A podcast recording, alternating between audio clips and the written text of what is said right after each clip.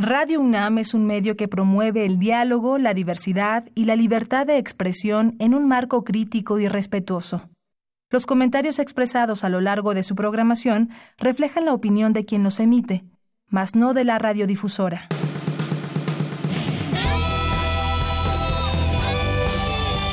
Prisma RU. Relatamos al mundo.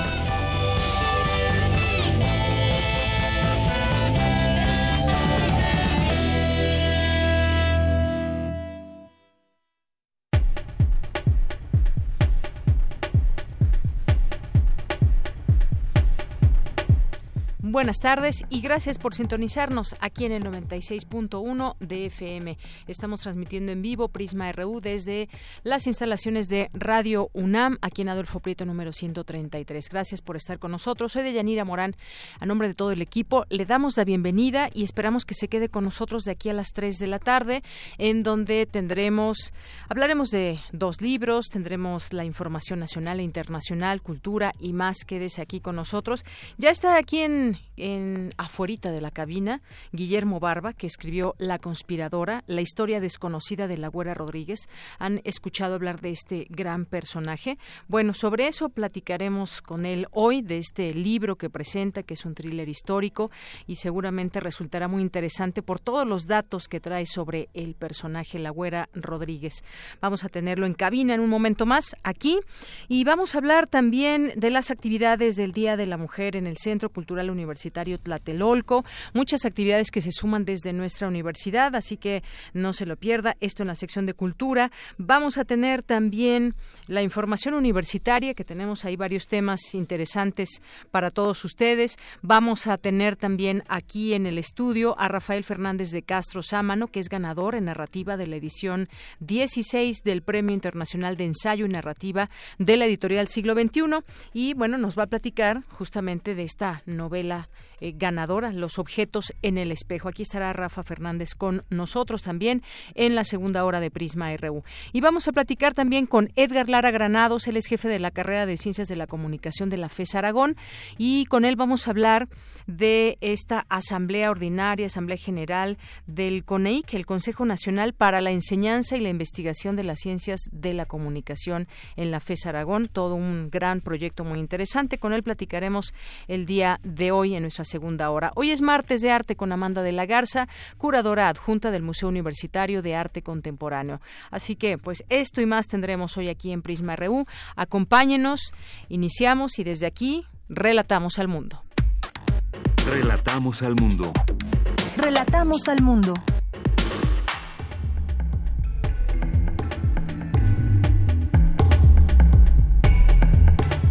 Bien, una con seis minutos. En los temas universitarios, el rector de la UNAM, Enrique Graue, dijo, si la universidad quiere obtener el presupuesto que necesita, debe seguir ejerciendo la misma planeación. Mi compañera Dulce García nos tendrá aquí la información. Se llevó a cabo la firma de convenio de colaboración entre la Facultad de Medicina y la Asociación Mexicana de Laboratorios Farmacéuticos. Ahí estuvo mi compañera Virginia Sánchez, quien nos tendrá todos los detalles. Académicos analizan la propuesta de ley de humanidades, ciencias y tecnologías que presentó el grupo parlamentario de Morena. Mi compañera Cristina Godínez nos tendrá aquí la información y analizan en el Instituto de Investigaciones sobre la Universidad y la Educación de la UNAM temas de corte pedagógico social. Mi compañera Cindy Pérez nos tendrá la información aquí en un momento más. En la información nacional, al presentar el Plan General de Atención a Mujeres que busca garantizar la seguridad y vida de las mujeres y niñas, esta mañana la secretaria de Gobernación, Olga Sánchez Cordero, explicó que cada 160 minutos es asesinada una mujer. El Congreso mexiquense avaló que los exgobernadores del Estado de México ya no cuenten con personal de seguridad y asesores pagados. La producción de vehículos de México cayó 5.03% en febrero respecto al mismo periodo de 2018, mientras que las exportaciones bajaron un 0.6% según datos del INEGI. Tres presuntos integrantes del cártel Santa Rosa de Lima, liderado por José Antonio Yepes, alias El Marro, fueron detenidos en los operativos de las fuerzas federales en el municipio de Villagrán, Guanajuato. Esta mañana, hombres armados atacaron a balazos las instalaciones de la Fiscalía General de la República en Irapuato. Y en los temas internacionales, hoy destacamos, Estados Unidos notificó a México sobre la expansión de su programa de devolución de solicitantes de asilo a terceros países en territorio mexicano y ambos países trabajan en conjunto en el tema, confirmó la Secretaría de Seguridad Interna, la secretaria Kirsten Nielsen. Hoy en la UNAM, ¿qué hacer y a dónde ir? La Dirección General de Atención a la Comunidad te invita a participar en la Jornada por el Día Internacional de la Mujer, que tendrá diversas actividades como módulos informativos, conciertos de música, montajes dancísticos, charlas y rodada bicipuma, además de un conversatorio con la locutora de radio Fernanda Tapia. Asiste mañana jueves 7 de marzo de 12 a 17 horas en las islas de Ciudad Universitaria. Como parte del Festival Internacional de Cine de la UNAM, se proyectará la cinta Prisioneros de la Tierra, del director argentino Mario Sofici. En el universo de una plantación de mate, un capataz sin escrúpulos descubre que uno de los trabajadores se ha enamorado de la hija del médico de la ciudad y desata una guerra personal contra él. La tensión crece y los efectos de la violencia se vuelven irreversibles. No te pierdas este largometraje clásico del cine argentino y asiste a la función hoy a las 17.30 horas en la sala José Revueltas del Centro Cultural Universitario. La Facultad de Ciencias Políticas y Sociales de la UNAM organiza el ciclo semanal de cine, historia, procesos socioculturales y comunicación, con la proyección de diversos largometrajes como La sombra del caudillo, del director Julio Bracho, que aborda la historia de un caudillo quien no se detendrá ante nada en aras del poder, valiéndose de la corrupción, la amenaza y el asesinato. La función será hoy, en punto de las 15 horas, en la sala Lucio Mendietas y Núñez de la Facultad de Ciencias Políticas y Sociales.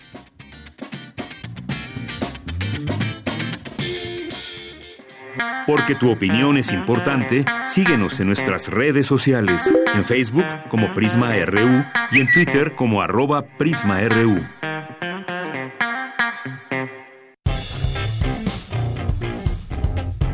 Campus RU.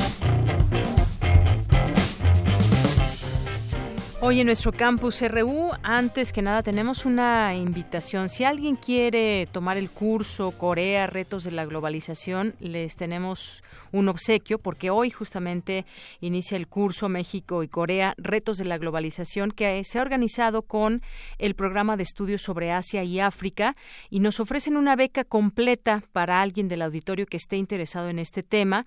Los temas del curso son muy interesantes, como la ola coreana en México, las energías alternativas, las industrias creativas, eh, la tecnología de punta, la imagen de Corea en el mundo y las dos Coreas. Aquí tenemos todo el programa y la persona que gane la beca pues tiene que ir hoy antes de las 16 horas para que se pueda registrar. Ahorita les damos la dirección, pero antes tiene que llamarnos aquí si se interesa, si alguien le interesa este tema y quiere ganarse esta beca completa, llámenos al 55 36 43 39 para que pues nos dé su nombre y podamos nosotros pasar esta información. Esta eh, este curso se lleva a cabo en la Casa de las Humanidades, en la calle Presidente Venustiano Carranza, 162, en Coyoacán. Ahí tendrían que presentarse antes de las 4, pero antes llámenos si usted es la persona interesada, eh, llámenos al 5536-4339. La verdad es que aprovechar una beca completa que se ofrece eh, de parte de nuestra UNAM, pues yo creo que será muy interesante o resultará muy interesante este curso para alguien que pues tenga interés en estos temas. Así que Corea, curso Corea, retos de la globalización, nos puede llamar y se hace acreedor a esta beca completa. Bien, una con doce minutos. Vamos ahora con mi compañera Dulce García. El rector Enrique Graue participó en la instalación del sistema de planeación universitario y Dulce García nos tiene todos los detalles. Adelante, Dulce. Deyanira, te saludo con mucho gusto a ti al auditorio de Prisma RU. La planeación es un instrumento indispensable que permite ordenar el trabajo y establecer con claridad las prioridades universitarias. Es además una forma de trabajo con participación y diálogo. Para que la UNAM pueda cumplir con su compromiso educativo con la sociedad, se requiere de un ejercicio de planeación que permita responder de manera adecuada con los beneficios del conocimiento. Al encabezar la primera sesión de la instalación del sistema de planeación de la UNAM, el rector de nuestra casa de estudios el doctor Enrique Graue, destacó que esa planeación es la que ha posicionado a la UNAM como la mejor universidad de Latinoamérica. Dos de nuestras licenciaturas están en las top 20 licenciaturas del mundo, 13 más en las mejores 50 del mundo. Y somos así por el gran entusiasmo que ponen los universitarios en ello, porque la universidad no hace especiales esfuerzos ni propaganda ni nada para estar en los rankings. Lo hacemos por el trabajo de los universitarios. Eso es lo que, lo que finalmente nos permite estar en esa posición. Por esta diversidad y este entusiasmo que uno percibe en los universitarios. Agregó que si la UNAM realmente quiere responder a la nación de forma correcta, así como obtener los presupuestos que requiere para sus objetivos, necesita de la planeación que los académicos han aportado hasta el momento. El mundo está cambiando y México está cambiando. Y no podemos seguir improvisando a veces resultados. Yo sí quiero primero dar las gracias a todos ustedes por esta disposición a participar en estos ejercicios dentro del colegio. Para la universidad es muy importante la labor que en los siguientes meses tendrán que desarrollar. Será fundamental para poder pedir el siguiente presupuesto universitario. Habrá que hacerle entender a las autoridades fiscales y hacendarias de nuestra, de nuestra nación las necesidades que tiene la universidad de un crecimiento ordenado, claro, responsable, transparente y, de esta, y en ese sentido la labor que haga la Dirección General de Planeación a través de este colegio de, planeación será muy trascendente para la obtención del siguiente presupuesto universitario. Hasta aquí el reporte. Muy buenas tardes. Gracias, Dulce. Muy buenas tardes. Y continuamos ahora con Cindy Pérez Ramírez. Ante la iniciativa de reforma constitucional educativa, el Instituto de Investigaciones sobre la Universidad y la Educación de la UNAM se analizaron una serie de temas importantes de corte pedagógico social. Cuéntanos, Cindy. Muy buenas tardes. Deyanira, muy buenas tardes. Así es, durante este foro académico, la iniciativa de reforma educativa Voces de la Investigación, Ángel Díaz Barriga, investigador emérito de esta casa de estudios, puso en la mesa un tema importante, la formación docente. El académico dijo que los maestros eh, se están interpretando como empleados y no como responsables del aprendizaje. Además, en el debate no se ha planteado hasta dónde se puede dar libertad a cada escuela normal para que defina sus planes de estudios. Vamos a escucharlo. Y en ese sentido veo dos tipos de debate uno que se abre en el pensamiento sajón con Schulman, donde directamente el tema, la clave del tema es conocimiento, y otro lo que yo veo como un pensamiento francófono, centrado en saberes. A mí me parece que el eje que no hemos encontrado en la formación de docentes es esta articulación entre saber, o sea, ¿qué es un docente? Es quien puede articular un saber pedagógico, y habría que pensar cómo renovamos ese saber pedagógico en las escuelas normales con un saber disciplinario enfrentamos una dificultad. Los docentes que llegan a las escuelas normales, los estudiantes que llegan a las escuelas normales, ya tienen un modelo internalizado de docencia. O sea, ya cuando se habla de cómo dar una clase, ellos ya saben cómo, han vivido que se da una clase. Pero por otra parte, las mismas instituciones formadoras de docentes no, se caracterizan por, por, ser innovadoras. La deuda curricular que tiene este país es con saberes docentes, o con saberes pedagógicos, con saberes disciplinarios y con el espacio de la práctica. En tanto, la doctora Patricia Ducoin, integrante del Instituto de Investigaciones sobre la Universidad y la Educación y merecedora de la medalla Gavino Guerrera de la UNAM, refirió que la docencia es una profesionalización, es una profesión eh, que se resiste a su propia conceptualización. La formación de docentes este, la, planteamos en dos, dos, caras, la formación inicial y la formación continua. La mayoría de los países hablan de una formación inicial simultánea es decir, la formación disciplinar y la formación pedagógica y didáctica se da al mismo tiempo. Los retos que tiene la formación, un nuevo alumnado, nuevas relaciones con el saber a partir de los medios de comunicación, nuevas competencias por parte de los docentes. Para la formación permanente, yo nada más quiero recalcar un asunto que es fundamental. Hemos vivido tres, sexenio tras sexenio con cambios de políticas en materia de formación permanente.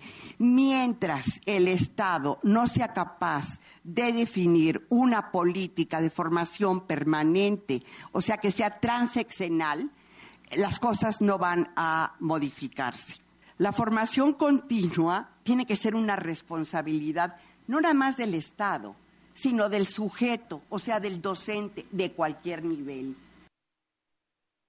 Deyanira, pues recordemos que los integrantes de las Comisiones Unidas ya tienen el borrador con el predictamen para la derogación de la reforma educativa y pues espera que empiecen a discutirlo próximamente. Muy bien, pues muchísimas gracias por la información, Cindy. Muy buenas tardes. Gracias, buenas tardes. Y vamos ahora con mi compañera Virginia Sánchez. Esta mañana la Facultad de Medicina firmó un convenio de colaboración con la Asociación Mexicana de Laboratorios Farmacéuticos. Cuéntanos, Vicky, muy buenas tardes. Hola, ¿qué tal, Deyanira? Muy buenas tardes a ti y al auditorio de Prisma RU. Así es, como tú bien has detallado, pues se llevó a cabo la firma de este convenio entre la UNAM y esta Asociación Mexicana de Laboratorios Farmacéuticos, AMELAB. Y bueno, pues donde, eh, tal como lo determina la primera cláusula, se establecerán las bases para que la, la infraestructura y experiencia de ambas partes pues se puedan eh, a partir de ello se pueda vincular las investigaciones médicas y farmacéuticas que viene realizando la UNAM para que sean incorporadas al sector productivo y su posible comercialización a través de la industria farmacéutica nacional así como el desarrollo de productos farmacéuticos. A partir de la investigación correspondiente también se realizarán capacitaciones, cursos y demás eventos con relación a los temas de farmacovigilancia, bioequivalencia u otros que determinen ambas partes, así como el apoyo al desarrollo de proyectos de trabajo, investigaciones y difusión de publicaciones y el uso de las plataformas con que cuenten ambas partes a fin de dar cumplimiento al objeto pues de este convenio. Durante la firma del mismo el director de la Facultad de Medicina Germán Fajardo Dolci pues destacó que de los 20.000 alumnos que hay en la Facultad de Medicina, 13.000 son estudiantes de posgrado y señaló que ahí, en estos estudiantes de posgrado, junto con los más de 3.074 profesores que se encuentran en, la, en esta facultad, pues ahí está la fortaleza, dijo, y riqueza única para trabajar en conjunto con los laboratorios de origen nacional. Escuchemos al, al director de la Facultad de Medicina. Lo que hoy se firma es realmente muy, muy amplio, eh, es muy grande y trataremos, como es natural, en los próximos, en los próximos eh, días, en las próximas semanas, de que este comité técnico que se forma, que se firma, que se formaliza el día de hoy entre ambas instituciones, realmente logre que no sea un convenio más, que no sea una firma más plasmada en un, en un papel, sino que nos lleve eh, a un mejor desarrollo eh, de los laboratorios farmacéuticos, de la investigación, de la educación médica en nuestro país. Por su parte, Arturo Morales Portas, presidente del Consejo Directivo de la Asociación Mexicana de Laboratorios Farmacéuticos, resaltó la importancia de este convenio para MELAF, el cual dijo es el inicio de una etapa social. Escuchemos. La MELAF representa 32 empresas 100% nacionales, con 39 plantas en todo el país, más de 40 mil trabajadores, y el día de hoy inicia una etapa social que tiene como propósito el bien público y eso se debe al privilegio del convenio de colaboración que se suscribe con la Universidad Nacional Autónoma de, México y de manera específica con su Facultad de Medicina. Convenio, doctor Fajardo, que será práctico y vivo, como nos lo ha sugerido usted. La etapa que compartimos en esta fecha consiste en vincular a la industria, a la enseñanza y a la investigación en el desarrollo de medicamentos con el fin superior de contribuir a la protección de la salud de los mexicanos y la premisa de no olvidar la economía de las familias. Bueno, pues estuvo este representante de AMELAF y una de las cláusulas, una de las trece cláusulas que conforman este convenio, pues es muy importante, se refiere a la propiedad intelectual. En ella, pues, se establece el acuerdo de que la propiedad intelectual de cada parte, incluyendo de manera enunciativa, más no limitativa, tal como son procedimientos, manuales operativos, derechos de autor, marcas, nombres comerciales, know-how y patentes, pues permanecerán siendo propiedad exclusiva de la parte que actualmente sea titular de dicha propiedad intelectual o que la desarrolle.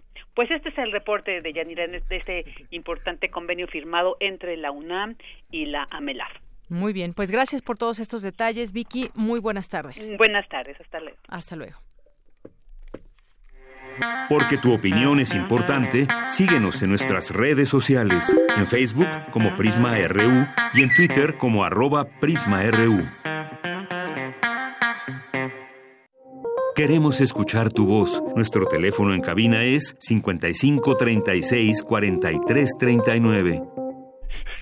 Bien, pues ya estamos aquí en eh, vivo con Guillermo Barba, que nos acompaña. Ya les había comentado cuando iniciamos el programa que nos viene a hablar de su libro La conspiradora, la historia desconocida de la Güera Rodríguez.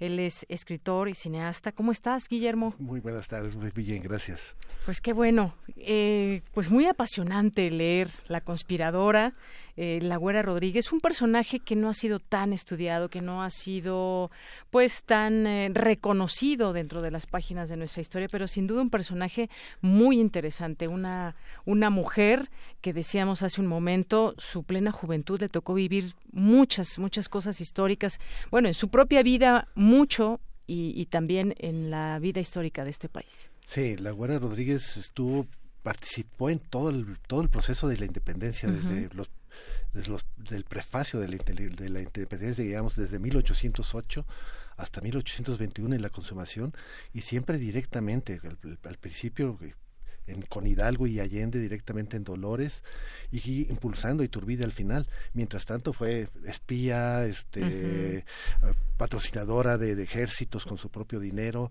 hizo lo que pudo por la independencia y arriesgando su, su vida y su familia. Tenía cinco hijos y era viuda porque es un dato muy interesante, durante todo el proceso de la independencia de 1808 hasta 1823 se mantiene soltera. Y siendo ella considerada la mujer más bella de su tiempo, yo creo que le deben haber sobrado opciones para casarse. Y sin embargo decide mantenerse soltera hasta terminada la independencia y yo creo que para poder actuar libremente pues, en, sus en sus conjuras, en sus conspiraciones, en todo lo que hacía, ¿no? Soltera, pero era muy amiguera, tenía muchos amigos, muchas amigas y bueno, eh, se habla de que tenía muchos amantes, la Güera Rodríguez. Se, se, le ha creado una historia exagerada. O sea, no fue una blanca paloma, fue una mujer contracorriente de su época, que supo ser dueña de su cuerpo, de su mente y de su voluntad, pero se le han inventado mil cosas que no jamás pudieron ser, ¿no?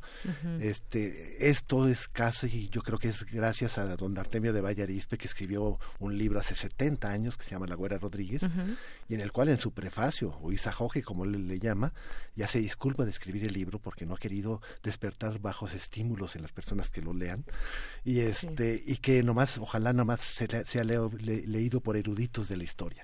A ese grado llegaba y luego nos pinta una mujer pícara, eh, muy divertida, muy entrete muy inteligente, pero básicamente su libro habla de, que tuvo amantes, de que tuvo demás, y realmente no es cierto. O sea, lo que sucede es que tuvo un, un marido el primer marido que tuvo se casó forzadamente con, con él y, luego él la trata de matar. Casi la, mata casi la mata pero no falla le falla la pistola y, la, y él, ella lo acusa de asesinato y él en contrapartida la, la, acusa de, de, serle infiel y pide el divorcio. Y en ese juicio inventa el marido 80 mil 80 mil amantes y yo creo que de ahí viene toda esa historia de, de que tuvo tantos pero jamás pudo haber sido eso. si, si te das cuenta, había estado embarazada año tras año casi. A que ahora le daba tiempo de, tener amantes en ese, en ese momento, ¿no? Claro. Y, y ese capítulo, justamente esa parte que, que, describes donde casi la mata su esposo, de ahí parten muchas cosas, porque después, pues sí, vino una, una vida muy difícil para ella. Estuvo encerrada, porque justamente en este litigio del divorcio. Se acostumbraba, se acostumbraba. La mujer vivía en, separada de sus hijos. En una sociedad machista tremenda. Si, si una mujer era acusada de, de, infidelidad o la misma mujer acusaba al hombre de, de, pedir el divorcio, a la mujer se le encerraba para que no pudiera pecar mientras. imagínate. No, no, no. La mujer era considerada menor de edad de por vida en ese entonces. Era, era, una, era una sociedad machista represora impresionante. Y de ahí, bueno, parten muchas cosas justamente de este encierro, su sufrimiento. Y bueno, vas platicando, es un libro de 502 páginas, déjenme decirles. ¿Cómo reconstruyes esta, estas, eh, estas conversaciones tan interesantes? Por ejemplo, bueno, fueron muchos personajes los que mencionas aquí, Alexander von Humboldt, Simón Bolívar, Allende, Hidalgo, José Ortiz de Domínguez. Sí, fue una eh, investigación muy acuciosa. fueron, en total, para escribir y para terminar el libro en, en imprenta, fueron cinco años entre investigación, escritura y edición. Fueron cinco años de trabajo. Y la investigación no fue la, solamente de la Güera Rodríguez, que como, bien has dicho, no, no tiene mucha documentación porque ha sido olvidada por los historiadores, ¿no? Este, tiene gracias a esto, gracias a Dios, hace poquito, este, sacarse, hace 10 años, 8 o 9 años, salió un, una tesis de un estudiante de historia de la universidad sobre la, sobre la Güera Rodríguez y ahí hay documentación. Por primera vez desde, jamás había habido documentación como, como, como este momento, siendo uno de los personajes más emblemáticos del, de la, del imaginario este popular, ¿no? Y este, pero la documentación sí fue cada vez que entraba con Josefa a, estudiar sobre Josefa y si estaba una conversación con Hidalgo, a estudiar Hidalgo y, y perfectamente. Entonces sí, la, documentación fue rigurosa porque además el libro intenta reivindicar a la Güera Rodríguez y la única manera que yo creo que se puede hacerlo es con datos reales. Entonces traté de ser lo más este, respetuoso con, los datos históricos y con los personajes históricos y donde no hay información construirlos con hipótesis válidas, ¿no? Válidas que sí sean lógicas y funcionales. Claro, y un personaje que va creciendo a lo largo de la a lo largo de la historia que nos cuentas y que nos permite también ir conociendo esa eh, madurez, esos momentos de la historia propia de la Guerra Rodríguez, pero también de lo que estaba aconteciendo, ¿no? Por ejemplo, desde que los autores franceses que estaban prohibidos, vaya, nos sitúas en cómo cómo estaba, esa época. Creo que eso fue muy importante, muy importante. Eh, desde la sintaxis misma del libro, que ya con ella quiero transportarlos a una época, hasta los datos de, la época, que cuando, cuando hablo de algún terremoto es que realmente sucedió ese terremoto, cuando hay inundaciones, es que hubo inundaciones en la Ciudad de México, la peste, por ejemplo, la peste de la Ciudad de México, que casi nadie conoce, pero fue durante la independencia y mató a uno de cada siete habitantes de la Ciudad de México, fue tremenda. Terremoto en 1810, eh, me parece. 13. 1813. la, la, la, peste fue en 1813 y fue tremenda, o sea, y, todos esos datos ayudan a construir la veracidad de la historia, ¿no? Así es. Y bueno, decíamos de este, de este capítulo donde fue muy fuerte cómo se narra que casi muere ella, cómo estuvo encerrada, cómo en esa soledad pues se da cuenta de muchas cosas y luego cómo va conociendo algunos personajes.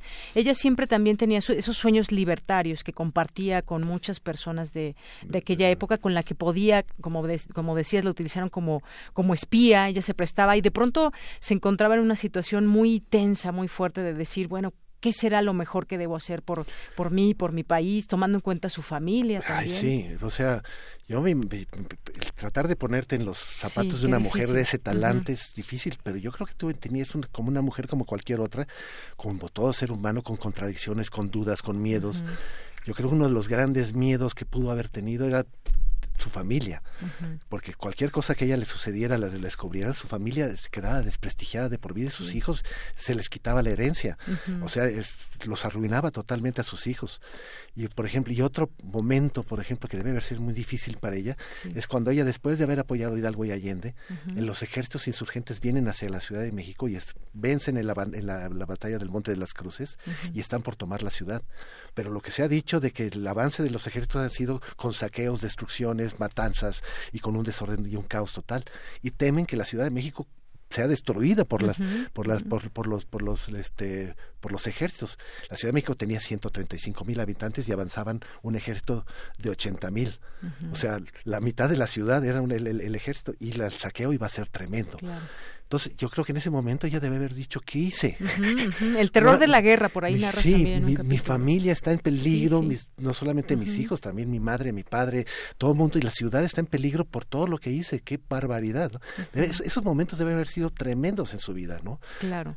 Claro, por supuesto, momentos tremendos y momentos, a mí me gusta cómo, cómo edificas estas eh, pláticas, estas conversaciones, por ejemplo, con personajes como Alexander von Humboldt, donde él eh, eh, creo que sembró también o tenían mucha esa conversación o ese debate en torno a la desigualdad en México, por ejemplo, ¿no? Ese es, es algo que la Guardia Rodríguez debe haber estado muy al tanto. La misma... La este, distribución de la riqueza. En su, en su entrevista, en, su, entrevista con Madame Calderón de la Barca, cuando la, la Rodríguez tenía ya sesenta y tantos años, sesenta 61, no recuerdo bien ahora. Este, ella misma narra cómo conoció a Humboldt y cómo se hicieron eh, partidarios y, amigos inseparables. Y Humboldt conversaba con ella a, muchos ratos y se daba tiempo para convivir con la güera siempre. Y Humboldt detalló algo que sigue siendo lo mismo, eso es muy triste, pero dice, jamás había visto un país con tanta desigualdad económica como, como, como la Ciudad de México y Nueva España. Aquí las riquezas son enormes, es más, cuando alguien era el más rico de Nueva España era muy probable que fuera el más rico del mundo, así estaba la desigualdad, ¿no? Y este y, y, y la guerra debe haber sabido eso. Y es muy triste ver, leer eso y saber que después de la independencia, después de reforma, de todas las guerras y revoluciones que hemos tenido, pasando por Zapate, por todos, seguimos en las mismas. Seguimos con una desigualdad económica bestial. Sí, exactamente. Imagínate allá hace de tantos años cuántos habitantes tenía México, los que tiene ahora, y todas estas luchas que ha pasado, que, que ha sucedido, también todo un debate. Socialmente no han logrado nada. Exacto, exacto. Me gusta mucho una parte donde en esta conversación con Alexander von, Humboldt, dice, la prosperidad de una nación debe sustentarse en la libertad, la democracia y el sano equilibrio económico. Para su beneplácito, les comentaré que he observado menor existencia de esclavos que en otras naciones americanas. Eran parte de sus conversaciones. Sí, sus conversaciones, sí. Sí, es cierto que aquí los criollos fueron liberando a los esclavos con mayor fácil y, los esclavos se fueron difundiendo con la sociedad. así es. Y bueno, eh, también eh, pues entre los detalles que podemos conocer de los personajes en, en, la novela es por ejemplo pues cuando ella se estaba como enamorando estaba teniendo una atracción por Alexander y entonces bueno descubre que estaba con otro hombre una noche y bueno al final dice aceptar a Alexander tal como era tal como era, brindaba alivio a su alma. Muchas cosas que pasó y en aquella época, imagínate este tema de la homosexualidad se sabe ahora que Alexander von Humboldt era, era, era homosexual, era gay. Entonces, ese amor que le, le, le, imputan a la Guerra Rodríguez no creo que puede haber existido. Yo creo que sí debe haber habido una primera gran atracción de la Guerra Rodríguez hacia ese cerebro maravilloso. Además era guapísimo, el Alexander von Humboldt era muy guapo. Y entonces debe haber habido una atracción tremenda y de ahí debe haber, y lo debe de haber terminado aceptando como era, que debe haber sido muy difícil para una sociedad tan católica entonces, donde era, ese era el el pecado nefando de, de su época, era horror, tremendo. Así es. Y luego llega entre muchos personajes de su vida Juan Ignacio, con quien se casó y posteriormente murió, pero murió en un momento pues muy terrible porque ella estaba embarazada de él justamente y entonces pues él era un, eh, una persona de dinero y entonces venía la herencia y cuando muere pues la familia empezó a pues ahí a señalar de que debía haber testigos cuando ella diera luz porque si no entonces pues la, la familia dice, la familia del, del difunto, que ese es otro de las cosas que han mal hechas, es que hasta el momento se decía que era un comerciante muy rico y el tipo no, el tipo había sido vicerrector del, de San Ildefonso, era un tipo ilustrado. Pero bueno, este cuando él cuando él muere los familiares dicen que, que, que estaba fingiendo el, el, embarazo para quedarse con, con la herencia, porque no porque al casarse él no cambió su, su, testamento. Y la única forma de, de, mantener el, la herencia era demostrar que tenía un hijo. Justamente. Si no tenía un heredero, el dinero pasaba a sus, a sus herederos, a los herederos, los que ya tenían el testamento. Entonces ella tiene que hacer un, un, parto bajo testigos, que era toda una cosa de aquellas épocas que lo hacían y mucho. parir enfrente de los testigos, que además pues, eran hombres. Eran hombres y había alguna comadrona ayudando, pero eran básicamente hombres. Era, era una cuestión bastante Decíamos hace rato, era como la, la antigua prueba de ADN, ¿no? que tenían que verificar y constatar. Pero además era, ridículo, porque tenían que entrar los testigos y verificar en toda la casa que no hubiera en cajones bulto. parecido, que no hubiera otro bebé, que no hubiera mujer embarazada en la Como para sembrar el hijo, ¿no? Sí, no, no, no, no, no, no, y luego ir cerrando habitación por habitación por habitación hasta quedar solamente abierta la, la, de la, partulenta, ¿no? No, era, era terrible. Sí, sí, terrible cosas terribles que vivió en aquella época y que pues ella se daba cuenta al vivir en carne propia todo esto, eh, como llamaban a la mujer el sexo débil, lo que decía se le consideraba siempre como menor de edad, siempre a la sombra de, un marido, hombre, del, marido. Que, quienes tenían el derecho de corregirla aún con la violencia. Eso estaba legado como derecho, era, era, tremendo, o sea, podían pegarla siempre cuando no fuera excesivo. Dices, ¿qué, tanto es tantito? Exacto, ¿qué tanto es excesivo? ¿No? O no, o poquito. Efectivamente. Y bueno, uno de los capítulos que también me gustó mucho fue esta relación que, eh, que tiene con José Ortiz de Domínguez, de cómo platicaban de esos sueños de libertad, de cómo eh, hacían estos planes. El, esposo de José Ortiz de Domínguez, pues no se quería involucrar mucho, había cierto miedo también, pero estas dos mujeres eh, fueron muy valientes. Doña Josefa fue una mujer muy valiente y además extremadamente justa en su en su vida tiene cosas impresionantes ella y además tenía una boca que no se callaba ¿Doce hijos? Dos, dos, doce hijos en ese momento, tuvo 14 finalmente. Sí, 12 hijos en ese momento cuando se volvieron a encontrar, que habían estudiado en las Vizcaínas. En las Vizcaínas. El colegio de las Vizcaínas. no sabemos exactamente si la güera estudió en las Vizcaínas, pero, pero si estudiaron fueron, estuvieron al mismo tiempo. Es probable que la güera haya estudiado en las Vizcaínas o en la enseñanza, que eran las dos únicas escuelas para señoritas entonces. Así es. Y luego también se relata, relatas en la parte de este libro, su cercanía con, eh, con Miguel Hidalgo. Y también pues bueno cómo la invitaba también a algunas de las, tertulias, en la personalidad propia de, Miguel Hidalgo también aquí que destacas tocaba el violín le gustaba las fiestas. Era, fanático del violín era un gran violinista es más tocaba muy bien era fanático del, del, del, de este de la fiesta brava. Es una de las cosas que poco se saben de él pero tenías uno de sus ranchos era era, era de, cría de ganado ganado para la fiesta brava este, con, Allende, por eso hicieron el primero amistad por los, por los toros. Y sí, y además justamente en todas estas eh, historias siempre se resalta cómo, pues cómo se quedaban admirados por la belleza de la Güera Rodríguez, ¿no? Sí, la belleza de la Güera Rodríguez es legendaria. Este, Humboldt dijo que fue la mujer más bella que conoció en sus viajes por América. Y los cronistas de la época, los historiadores de la época, como Lucas Alemán o Carlos María Bustamante, cuando se refieren a la güera, dicen mujer famosa por su belleza y nobleza, siempre dicen, no, o por una de las mejores, las mayores beldades de nuestro, de nuestro país.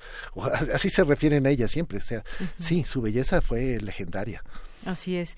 Y bueno, en eso que estabas platicando de cómo se iba tramando todo esto con eh, este levantamiento y todas las, eh, cómo iban y venían las noticias también, como la propia Güera Rodríguez, pues a través de incluso de la servidumbre, por ejemplo, se enteraba de todo lo que se decía en las plazas aquí y allá. Es que es, es muy eh, imaginarnos a la Ciudad de México de aquel entonces, una ciudad de 135 mil habitantes, sin periódicos, sin diarios. Imaginemos 135 mil habitantes en todo México. sí, es increíble, ¿no? Y entonces las noticias corrían de boca en boca.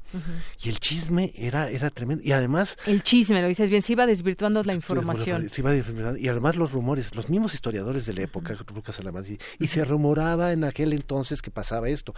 lo, lo, pone así porque el rumor era parte de la vida diaria, ¿no? Era impresionante. Y los aguadores eran lo más importante, por eso los que llevaban el agua a las casas eran los que condían, eran los que propagaban el, el chisme por la ciudad. Así es. Bueno, pues todas estas historias las podemos encontrar en La conspiradora de Guillermo Barba. Y además, bueno, pues una, una mujer que de lo que sí estamos seguros es que era amante de la libertad. Sí, yo creo que tenía dos grandes estigmas en su vida, que era su propia libertad y la libertad de su, de su patria. Y eso lo llevó a ser luchar contra todos y reírse y, sufrir con, frente a su sociedad, ¿no? Yo creo que es una mujer que al reivindicarla reivindicamos a todas las mujeres, a su derecho a ser libres y de cuerpo, mente y voluntad, ¿no? Ahora que viene el Día Internacional de la, de la Mujer, es bueno recordarla. Así es, es bueno recordarla y además, bueno, eh, cuando en la escuela se nos enseña historia, se destacan distintos personajes y algunas mujeres. También por aquí mencionas Leona Vicario, está José Ortiz de Domínguez, pero pues no queda olvidada la Rodríguez. Sí, porque fue muy cercana a Iturbide y todo lo que es Iturbide está prohibido casi por la historia oficial. O sea, celebramos el inicio de la independencia, pero nunca la, culminación, que es el 21 de septiembre. Jamás se celebra, ¿no? este, y todo lo que fue Iturbide, porque se nombró, se autonombró emperador, entonces queda como olvidado por la historia, lo cual es un grave error porque no fue el Iturbide el que consiguió la independencia, fue un grupo de gentes muy importantes, entre ellos la Guerra Rodríguez, que lo consiguieron la independencia. Y no solamente este, Iturbide, olvide, ¿no? Claro, pues no, no olvidemos a esta mujer que también fue parte de toda esta historia y una parte muy importante que se vivió. Así que, pues, cuando tengamos esta oportunidad, bueno, yo lo recomiendo de ya este libro, pero justamente también aquellos muchos eh, jóvenes que están estudiando historia o incluso, pues, eh, pues los niños, ¿no? Digo, a lo mejor no van a leer todo este libro porque están muy pequeños. O por pasatiempo, porque tiene historias de romance, y tiene, tiene historias de intriga política, tiene, tiene un poco de todo, porque la vida de ella es tal cual de novela. Claro, claro. Conozcamos, conozcamos este perfil, esas eh, relaciones que, que tenía y que se basaban pues en la confianza, se basaban también en lo que ella sabía, porque era una mujer también que culta, que, que, leía, que le gustaba estar bien informada y que fue pues parte primordial también de muchas de esas decisiones que se fraguaron en ese momento. Sí, ella, ella pudo tener más educación que la normal, yo creo, por su cercanía a las cortes virreinales, por su ingenio y por su belleza siempre fue invitada a las cortes virreinales para formar parte de la corte virreinal y ahí se reunían los sabios más importantes, científicos y artistas de, de, de, Nueva España. Entonces yo creo que ahí ella se pudo educar porque la mujer no tenía acceso a la educación en aquel entonces, pero ella yo creo que se pudo, y tanto así que convivió con, con Humboldt, un sabio de ese tamaño, sin ningún empacho, ¿no? Y me atrevería a decir con toda, con toda razón, una mujer que en su momento fue una gran feminista. Sí, hay muchos la quieren ver como una precursora del feminismo, y yo estoy de acuerdo. Precursora del feminismo. Sí, fue ¿Estás de acuerdo con eso? Sí, estoy totalmente de acuerdo. Muy bien. Pues Guillermo Barba, muchísimas gracias por venir, por platicarnos, por imbuirnos en esta gran historia de la Güera Rodríguez, que desde aquí de verdad es una historia apasionante, les va a gustar, no, no se van a despegar desde el primer momento en que empiecen a leerla. Yo decía, son 502 páginas que se van, la verdad, muy, rápido, por la manera en cómo lo cuentas. Me pues, gusta mucho ese, lenguaje tan, tan sencillo que, que utilizas para, bueno, tan sencillo, pero en conversaciones que evocas y que, y que reconstruyes muy, muy interesantes, definitivamente. Muchas gracias. Pues gracias. La conspiradora de Guillermo Barba, la historia desconocida de la Güera Rodríguez, de Editorial Planeta, se las recomendamos. Muchas gracias por venir, Guillermo. No, al contrario, gracias por, por invitarme. Gracias, hasta luego. Hasta luego. Relatamos al mundo. Relatamos al mundo. Porque tu opinión es importante, síguenos en nuestras redes sociales, en Facebook como Prisma RU y en Twitter como arroba PrismaRU. Queremos escuchar tu voz. Nuestro teléfono en cabina es 55 36 43 39. Bien, continuamos una de la tarde con 44 minutos y bueno, pues saludos aquí a estos estudiantes que vienen. A ver, vamos a ver de dónde vienen. Cuéntenme, ¿vienen de qué escuela? De la Facultad de Filosofía y Letras. Pues bienvenidos, muchas gracias por estar aquí en su casa, Radio UNAM. Y pues bueno, cuando quieran, aquí estamos presentes y ojalá que alguno de ustedes se anime a hacer su servicio social por aquí.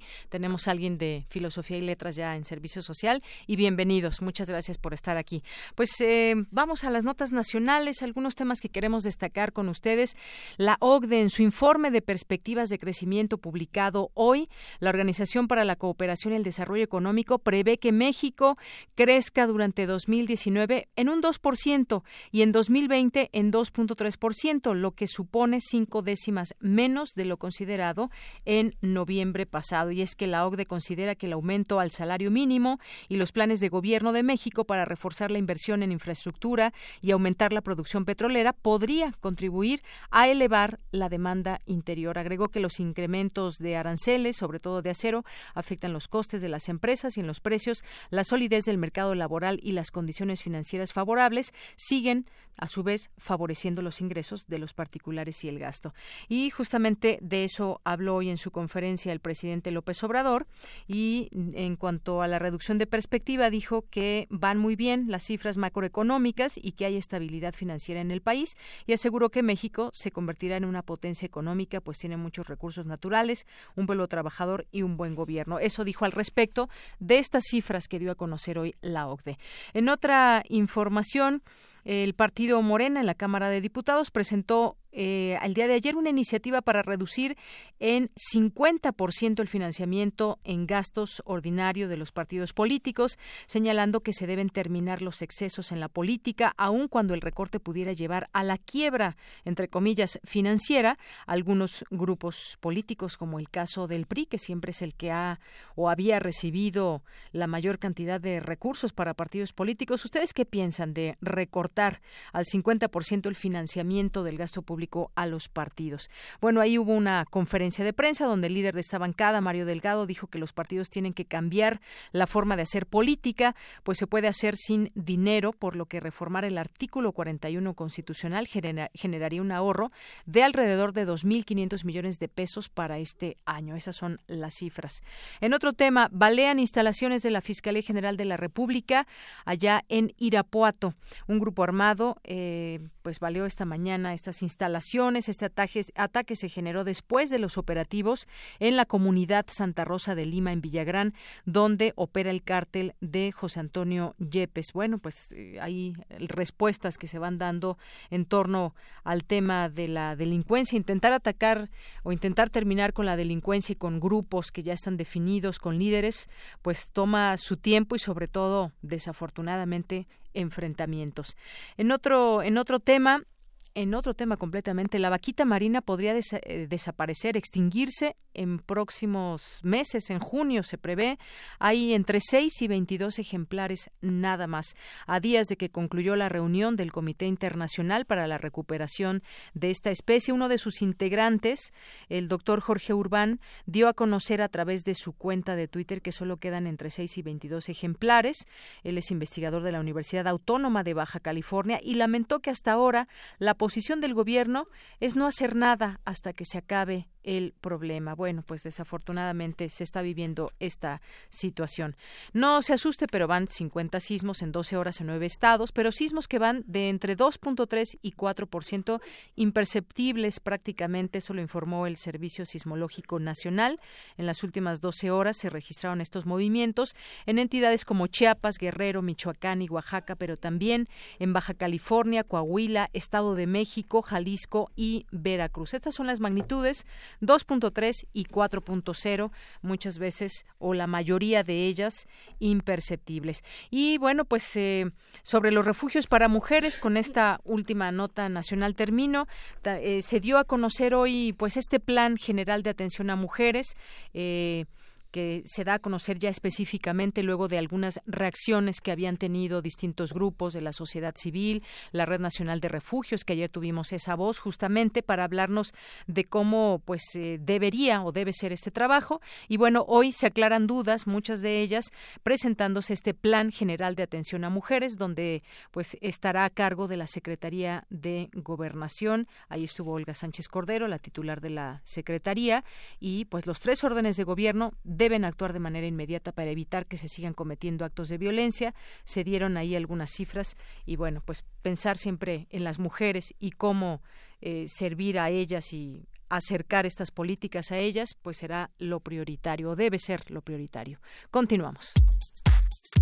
Tu opinión es muy importante. Escríbenos al correo electrónico prisma.radiounam@gmail.com.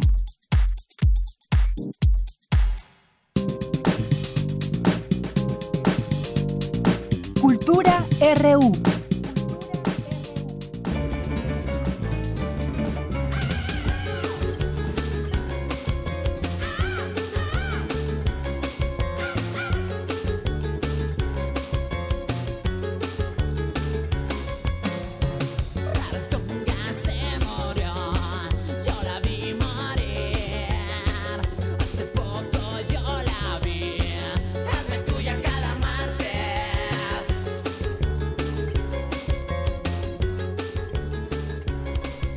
Con esa canción desde hace muchos años se arma el slam en los conciertos en vivo. ¿Qué tal, Tamara Quiroz? Buenas tardes. Es correcto, de Yanira. Hazme tuya cada martes.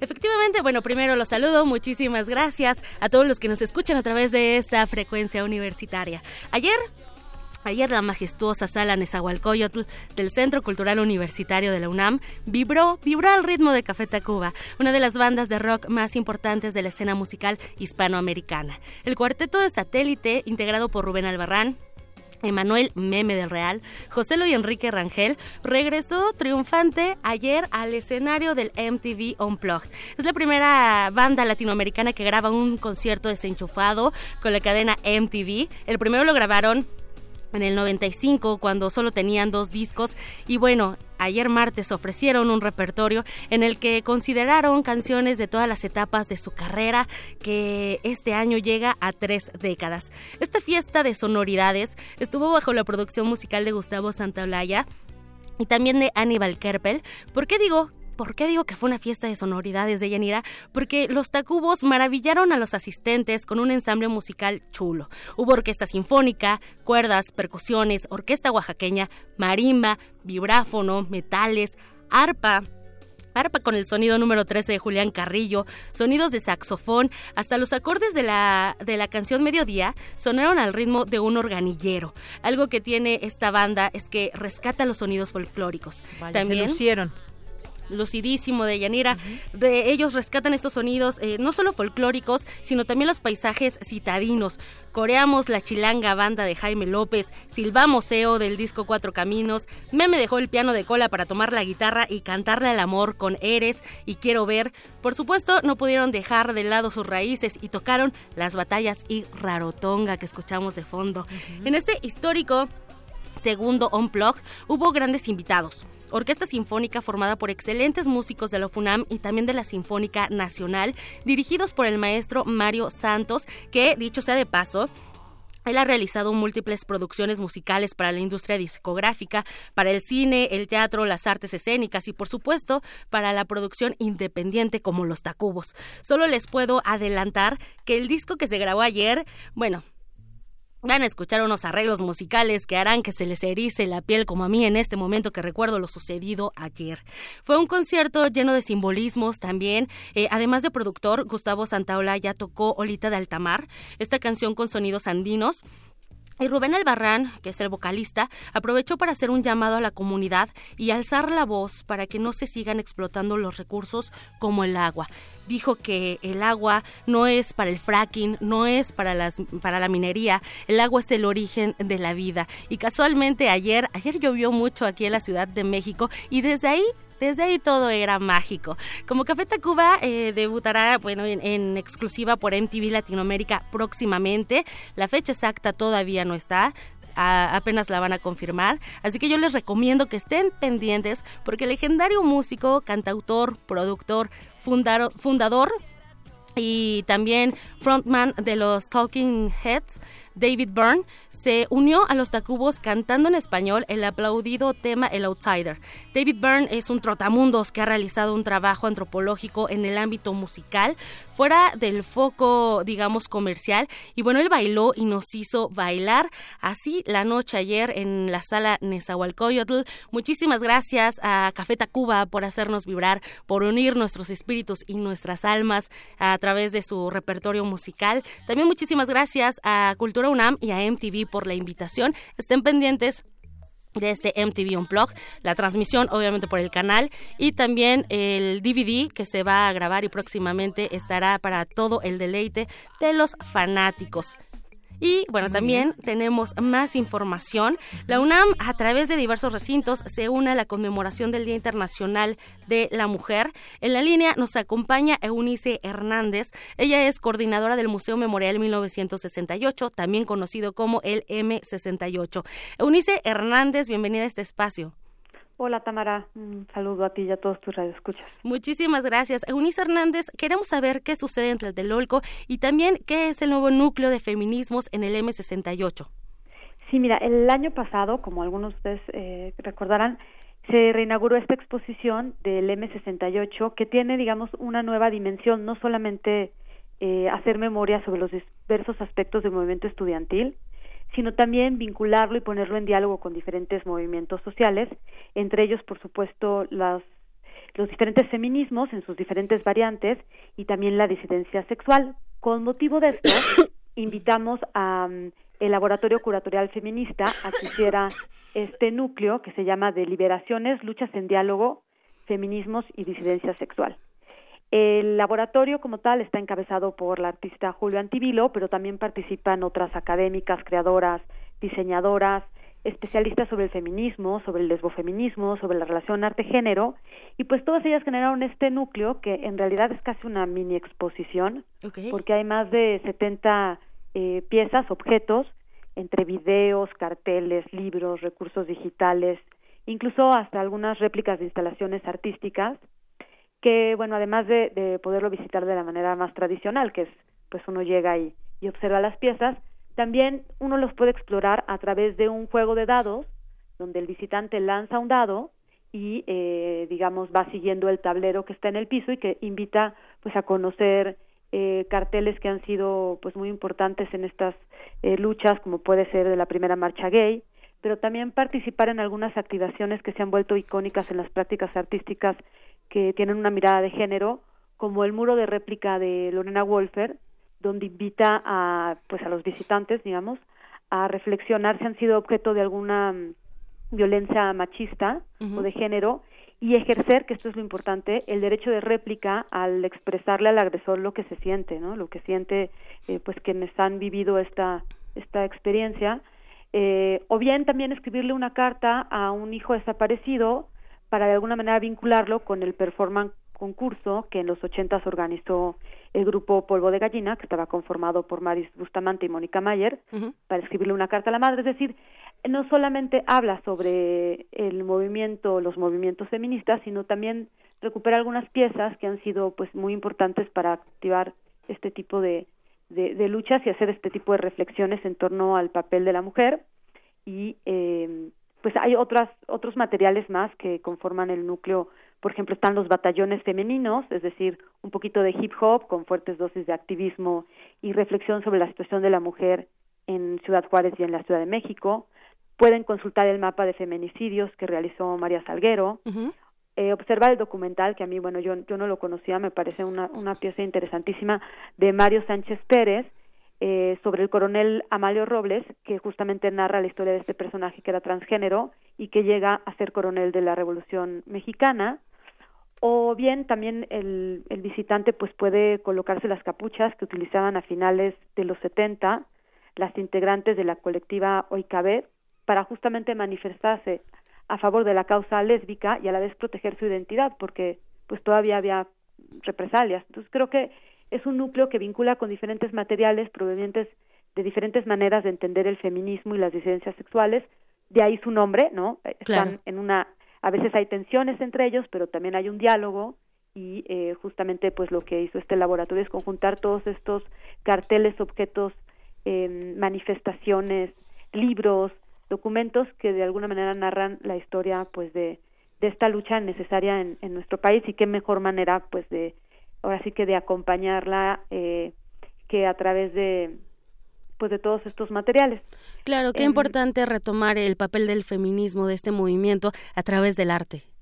Exactamente, y también a través del archivo, algo que tiene este núcleo, al igual que la exposición M68, es que trabaja mucho con archivos, algunos ya conformados, eh, catalogados, perfectamente identificados, y otros que realmente, pues quienes fueron activistas, como en este caso, por ejemplo, Ana Victoria Jiménez o Jan Castro fueron conjuntando en su pues en su en sus acciones en su en su modo de vivir el activismo y después todo esto ha servido para hacer relatar una historia que son historias que a veces no están contadas y tampoco están visibilizadas. Entonces también hay un trabajo importante digamos de archivo para dar este panorama sobre los diferentes eh, movimientos feministas sobre la disidencia sexual y también pues ahondar en las prácticas artísticas que han apostado a a tener un compromiso social y una postura de género. No es el único, este núcleo no es el único que aborda el tema del feminismo o de la mujer en la exposición. También hay otros que complementan, digamos, eh, la mirada del 68. Por ejemplo, hay uno que se llama Miradas eh, Mujeres del 68, que habla sobre el papel que tuvieron las mujeres en este movimiento pues estudiantil, que era un tema que no se no se abordaba o no se había hablado tan de frente también tenemos el interactivo de constelaciones feministas, que usando consignas célebres como lo personal es político, vivas las queremos, este cuerpo es mío, va mostrando y desde una perspectiva digamos un poquito más académica pues los diferentes la historia del, de los feminismos. Y nos parece pues fundamental de alguna manera invitarlos a todos ustedes a eh, a este espacio a que conozcan este nuevo núcleo eh, que es uno de los 27 que, que hay y pues nos parece nos parece importante que, que también todos estos movimientos no solamente se vivan desde pues desde lo académico, sino también desde lo lúdico y que mañana, que es el Día Internacional de la Mujer, pues disfrutemos este espacio y reflexionamos sobre nuestro pasado,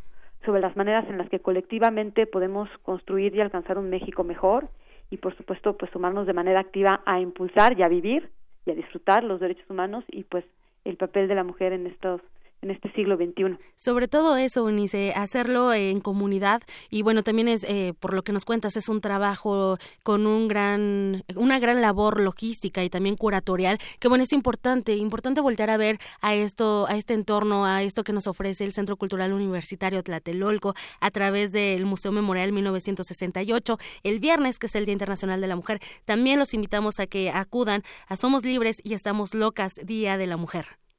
Exactamente, también nuestra el Centro Cultural tiene una unidad de vinculación artística que es una escuela y a través de, de ellos estamos haciendo un evento que justamente pues invita a celebrar lo femenino entre libros, narraciones, tecnologías, tejidos, superheroínas y con este título que me encanta porque es muy eh, provocador. Somos libres, estamos locas y también pues esperemos que cada día eh, pues podamos todos en conjunto pues construir una, un panorama pues más justo para la mujer y para todos los que viven en disidencia sexual también. Y también somos brujas, porque así nos llamaban también. Exactamente. Muy bien. Así que ya saben, mañana los esperamos de 10 a 6. Estamos aquí en Flores Magol número 1 y pues pueden consultar en nuestra página web las mejores maneras para llegar.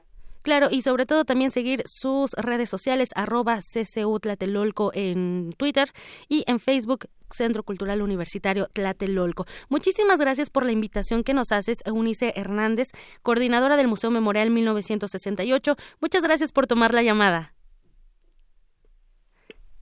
Sí, ya no nos escuchó Unis Hernández. Bueno, acérquense al Centro Cultural Universitario Tlatelolco y ya nos vamos de Yanira, nos vamos al corte. Muchísimas gracias a todos los que nos escuchan. Un saludo a Cari Joy que nos está escuchando desde la oficina. Muchas gracias, Tamara, y gracias a usted que continúa con nosotros. Vamos a hacer un corte, regresamos a la segunda hora de Prisma RU. Prisma RU. Relatamos al mundo.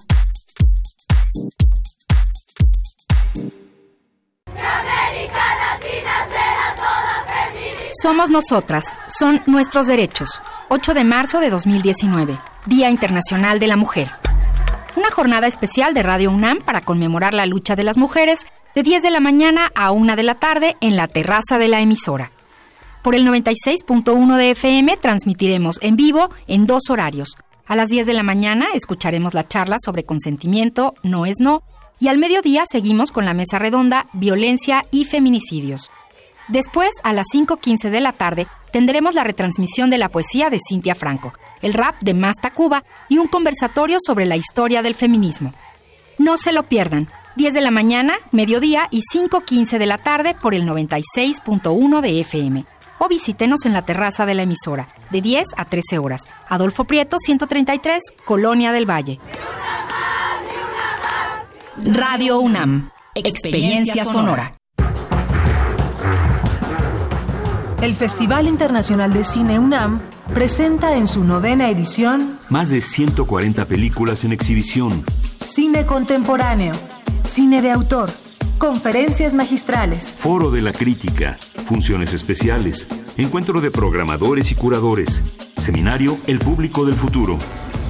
Un festival desde la universidad. Del 28 de febrero al 10 de marzo. Centro Cultural Universitario y 16 sedes en la ciudad. Consulta la programación en www.ficunam.unam.mx o descarga la app y sigue toda la información en las redes sociales arroba Ficunam. Ficunam, posibilidades infinitas de mirar.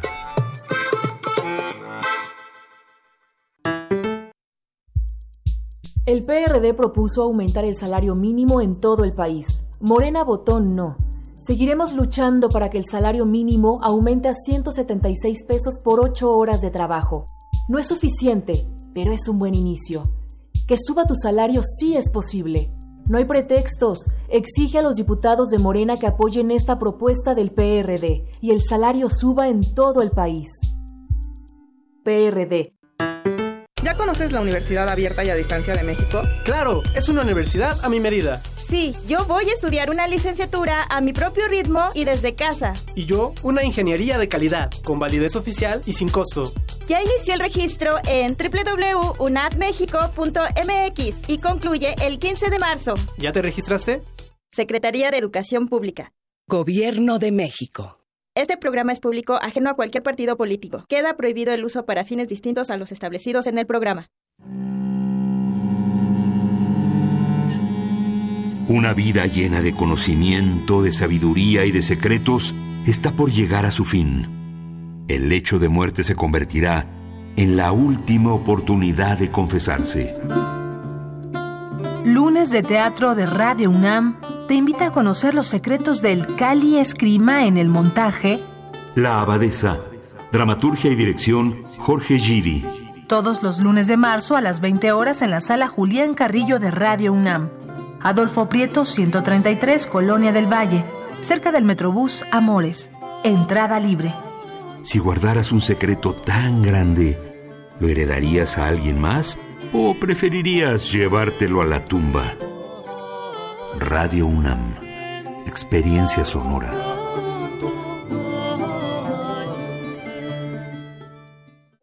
Queremos escuchar tu voz. Nuestro teléfono en cabina es 55 36 43 39.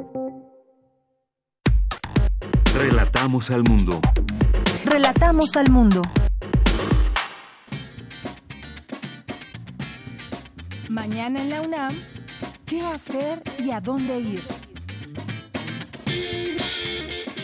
En el marco del Día Internacional de la Mujer, el Centro de Investigaciones de Estudios de Género de la UNAM realizará la Jornada Universitaria por la Igualdad de Género con diversas actividades como la Mesa de Diálogo Feminismos Ayer y Hoy, con la participación de las doctoras Marta Lamas y Lucía Núñez del Centro de Investigación de Estudios de Género, además de Estela Serret de la UAM Azcapotzalco y Gabriela González, académica de la FESA Catlán. Asiste mañana 7 de marzo, en punto de las 12 del día, al Auditorio Mario de la Cueva, ubicado en el piso 14 de la Torre 2 de Humanidades en Ciudad Universitaria. No te puedes perder la función de la cinta Nona, Si me mojan, yo los quemo, de la directora Camila José Donoso, que narra la historia de Nona, una atípica ama de casa de 66 años que vive autoexiliada en un pueblo costero donde suceden extraños incendios que se le atribuyen al diablo. Ella y sus vecinos son testigos de un gran incendio que comienza a destruir múltiples hectáreas de bosque al sur de Chile. El cielo se llena de humo, el pueblo se asusta con cada alarma de incendio y el caos parece dominar. La función será mañana 7 de marzo en la sala Julio Bracho del Centro Cultural Universitario en punto de las 17.30 horas. La Facultad de Ciencias Políticas y Sociales de la UNAM te invita a la presentación del libro Barbie, un estereotipo tóxico, con la participación de su autora, la doctora en Historia del Arte Araceli Barbosa Sánchez, quien considera a la muñeca de la marca Mattel como uno de los juguetes globales más conocidos tanto por su éxito de ventas como por sus connotaciones culturales, siendo un estereotipo de belleza en la estética occidental y un icono representativo de la cultura pop un símbolo del imperialismo norteamericano, con criterios heteronormativos, racistas, sexistas y clasistas. Asiste a la presentación de esta obra mañana 7 de marzo a las 13 horas en la explanada baja de la Facultad de Ciencias Políticas y Sociales. Para Prisma RU, Daniel Olivares. Continuamos, gracias por estar con nosotros en esta segunda hora de Prisma RU en el 96.1 de FM y en www.radio.unam.mx. Bueno, pues ya se ganaron esta beca para el curso de Corea, Retos de la Globalización y es para Patricia Guerra Torres. Muchas gracias Patricia y esperamos que te guste este curso y que eventualmente nos platiques, nos platiques qué te ha parecido y bueno, pues eh, tienes que presentarte pues lo más pronto que puedas antes de las 4 de la tarde ahí en la calle Presidente Venustiano Carranza 162 en Coyoacán. Ahí para que pues se haga ya todo el trámite y quedes inscrita en este curso. Felicidades por esta beca completa para el curso Corea Retos de la Globalización. Gracias y felicidades Patricia Guerra Torres. Y gracias también a todos ustedes que nos están escuchando, que nos llaman al 5536 4339 o que nos hacen llegar algún mensaje a través de nuestras redes sociales, Prisma RU en Facebook, arroba Prisma RU en Twitter. Pues gracias aquí a quienes nos escriben. Está Laura Alexis eh, le mandamos un saludo a Alberto Candiani, que nos escribe por aquí, Jesús Mejía Recamier, César Alberto, que nos dice, de esos días en que uno se levanta y solo pretende enviar saludos a aquellos que te hacen el día. Saludos, Prisma RU. Gracias, César Alberto. Tú también nos haces el día, por supuesto, con tus comentarios. Te mandamos un abrazo. Eh, Georgina Cobos, sobre el libro que platicábamos de la conspiradora de Guillermo Barba, nos dice que se lo regalaré a mí misma. Gracias, eh, Georgina. Seguramente te va a gustar, estoy segura de ello. Eh, también el Zarco nos dice esa güera era una planadora, gracias Ike Tecuani. Eh, también dice ahora sí aplica el ingrata no nos llevates, nos dice aquí Ketecuani. Pues sí, yo sé que muchas personas querían ir a este concierto inolvidable, seguramente este unplugged, pero pues bueno, ya en algún otro momento podrá haber oportunidad y sobre todo también que lo vean, eso también cuenta y Ketecuani. Gracias por tu comentario. José Víctor Rodríguez, Edgar Sánchez, Jesús Espíndola nos dice interesante la historia mencionada por eh, Guillermo Barba Berens. Gracias. Eh, también nos dice por aquí Jesús Espíndola dice al escuchar la güera Rodríguez me acordé de Leonardo Rodríguez Alcaine, también apodado la güera, pues sí, también la güera, la güera Alcaine que le decían, sí, pero personajes completamente diferentes, pero sí, efectivamente también le decían así a aquel personaje de, de la historia. Eh, del sindicalismo en México. Bien, vamos eh, también a mandar saludos a César Soto, a Silvia Vargas, Román Hernández Garci, eh, que pues nos dice aquí que es su libro favorito, porque además, déjenme decirles un dato, una efeméride del día de hoy.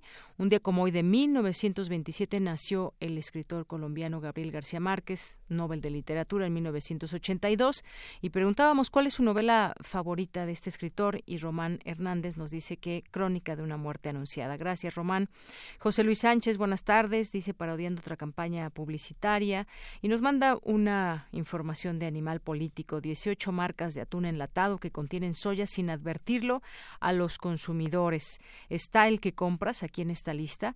Muchas gracias, José Luis Sánchez. Pues sí, marcas que quizás muchos de nosotros, ustedes, compran comúnmente y que no nos advierten en el contenido que es más soya que atún.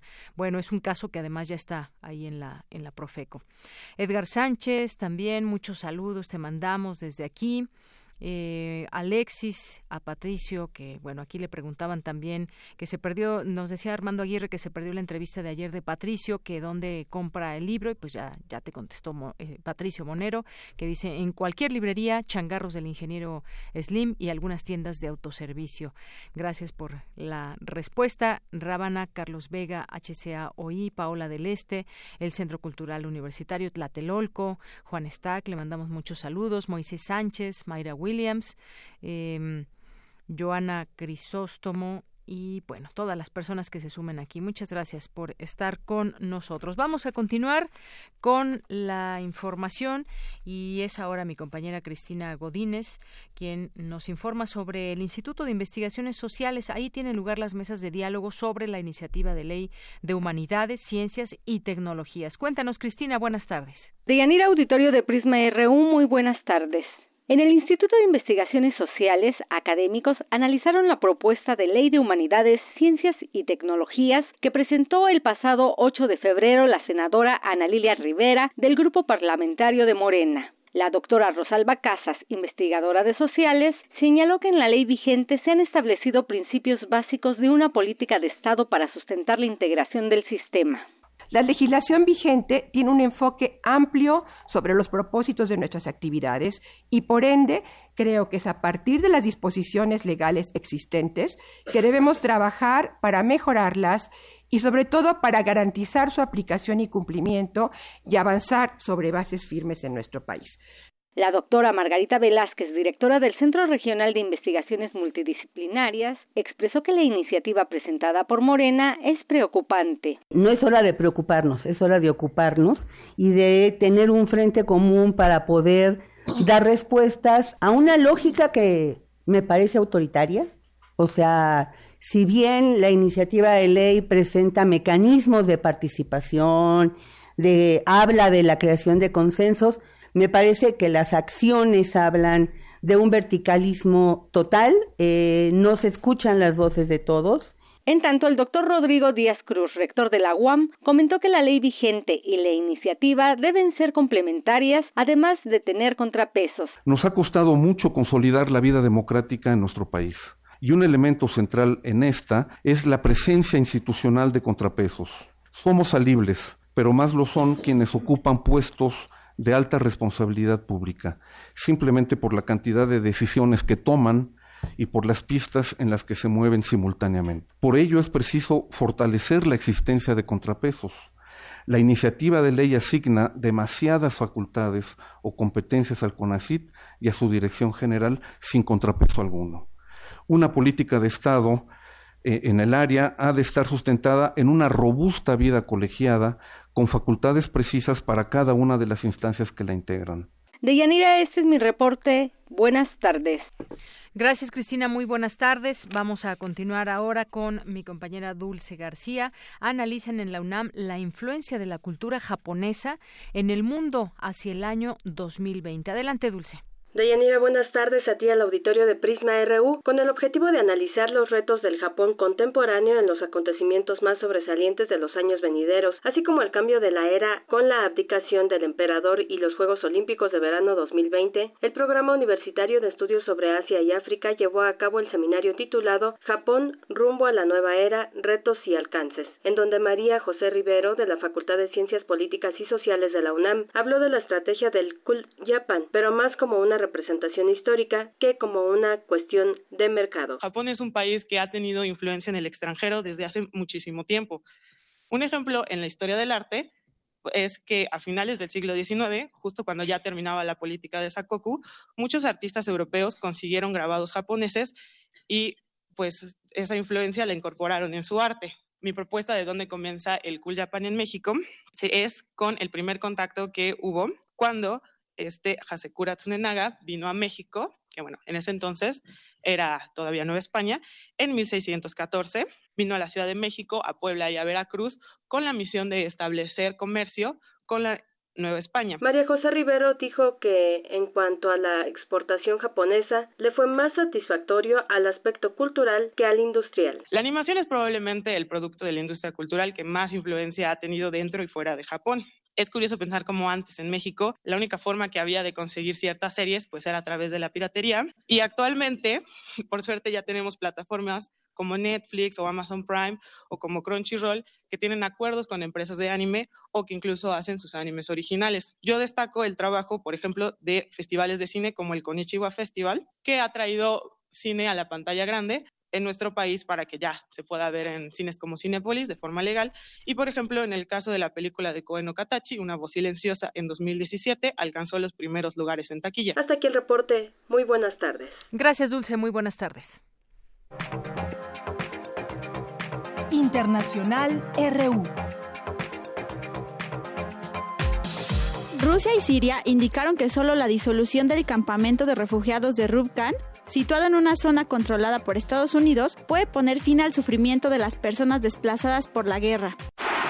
Francia presentó una nueva legislación para aumentar los impuestos aplicables a los gigantes de Internet como Google y Facebook, siendo uno de los primeros países en tratar de forzar a estas compañías a pagar más en los mercados donde operan. Ahora el ministro de Economía, Bruno Le Maire. Presentamos hoy la atribución de las compañías digitales más grandes a nivel nacional. Este impuesto es simple, está dirigido y es efectivo. Es simple ya que tendrá una tasa única, 3%, en las ventas digitales en Francia. Funciona exactamente sobre la misma base que el proyecto que estamos presentando a nivel de la Unión Europea. En Colombia, en el marco del Día de la Dignidad de Víctimas de Crímenes de Estado, el Movimiento Nacional de Víctimas se manifestó contra los homicidios de líderes sociales en el país, que se han incrementado en los últimos años. La alta comisionada de la ONU para los Derechos Humanos, Michelle Bachelet, cuestionó el régimen de Nicolás Maduro en Venezuela, pero reconoció que existe una gran presión internacional. La situación en Venezuela muestra cómo el deterioro rápido de las condiciones económicas y sociales ha dado lugar a un número aún mayor de protestas, a una represión aún más grande y a nuevas violaciones de los derechos civiles y políticos. Esta situación se ha agravado por las sanciones por su parte, el presidente venezolano Nicolás Maduro acusó al gobierno estadounidense de querer desatar una guerra para apropiarse de los recursos naturales de la nación, algo que advirtió no conseguirá.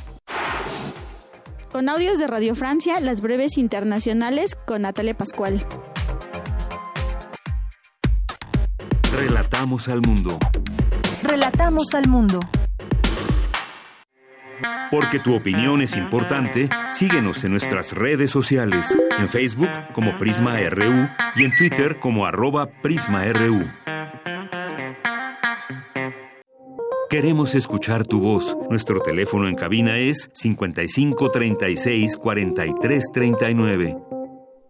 Continuamos dos de la tarde con 22 minutos y bueno, quiero invitarlos al seminario Diálogos por la Democracia y la Igualdad hacia una paridad libre de violencia política en razón de género. Se llevará a cabo el día de mañana, 7 de marzo, en el auditorio Pablo González Casanova, en la Facultad de Ciencias Políticas y Sociales de la UNAM. Si quieren conocer más detalles, tener más información de quienes estarán en este seminario, entren a diálogos democracia.humanidades.unam mx Ahí pueden asistir, bueno, ahí conocer en esta página los detalles de este seminario o asistir mañana. Estaba buscando la hora, aquí en el cartel no lo dice, ahorita lo buscamos.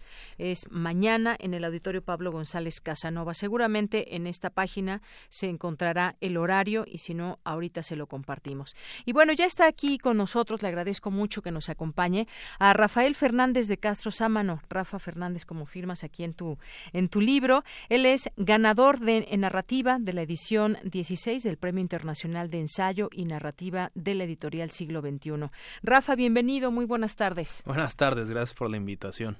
Bueno, pues antes que otra cosa, felicidades por este, este premio y me gustaría que nos platiques sobre esta novela justamente de narrativa, Los objetos en el espejo, eh, lleva por título y bueno, Los objetos en el espejo, una novela vagamente inspirada en el caso real de una adolescente mexicana que fue abusada sexualmente por cuatro de sus compañeros de clase durante una noche de juerga. La manera en cómo empieza tu novela, que pues no, no he leído, lo confesaré, me llegó apenas el día de ayer, pero tendré oportunidad de leerla, pues es, es muy cruda sin duda. Cuéntanos un poco de esta historia y bueno, también después nos cuentas un poco del concurso. Sí, pues es una novela vagamente inspirada en este caso de los porquis, estos cuatro muchachos de Veracruz que fueron acusados de abusar sexualmente de, de una de sus compañeras de clase, de Dafne. Eh, otros me han dicho que si es de la manada en España, como que cada país este, tiene su, su propio escándalo. sí, sí, sí. eh, pero realmente es una excusa o es un punto de partida eh, para abordar la crisis de los feminicidios desde la óptica de dos personajes masculinos eh, un periodista que está ávido de publicar un reportaje o una investigación que le permita restablecer su credibilidad y uno de los muchachos que supuestamente atestiguó el crimen en Valle de Bravo, ¿no? Este, este pueblo de veraneo frecuentado por las élites de Ciudad de México. Y lo que hace la novela, pues es entre, entretejer eh, la crónica periodística con el género de novela negra o novela policíaca. Entonces es algo que, pues, que trae de la realidad, que, que trae cosas muy crudas, que incluso que trae datos y, y que refleja lo que está pasando ahorita en México, pero al pasar todo eso que es periodístico y noticioso al ámbito de la ficción, pues me puedo tomar este mucho más libertades creativas para ir más allá de la narrativa e incluso hacer una reflexión eh, a veces sobre la masculinidad tóxica y qué está detrás de este fenómeno de los feminicidios que se da se está dando en México este pues en números récord, por ejemplo en el Estado de México, pero también en muchos otros países de Latinoamérica. ¿Y por qué está pasando ahora? O sea, la pregunta es siempre estaba pasando esto y ahora hay más visibilidad o hay algo de ahora que está haciendo que el fenómeno sea mucho más grande, ¿no?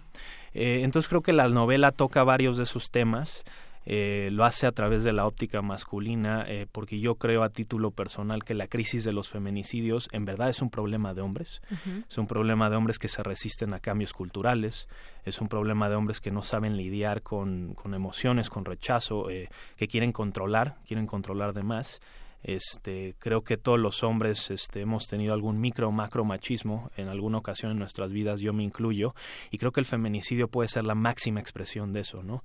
Entonces la novela creo que aborda de cómo incluso los hombres buenos, comunes y corrientes, en dado momento, pueden ser partícipes de la crisis de violencia de género en México. Así es. Bueno, pues creo que nos explicas muy bien de qué de qué trata y esto que, nos compartes, porque justamente las ideas para, por ejemplo, hacer una novela, pues surgen de nuestra realidad inmediata. Yo creo que en México hemos encontrado, hemos leído algunos libros que tratan sobre el feminicidio, pero desde esa mirada eh, periodística, donde hay datos duros, donde hay datos que impactan y que desafortunadamente esas cifras no, no bajan, Rafa, y que me, me da mucho gusto que desde esa también desde tú como tu perspectiva también que tienes de, género y como hombre, pues te inmiscuyas en todos estos, eh, en este tipo de información.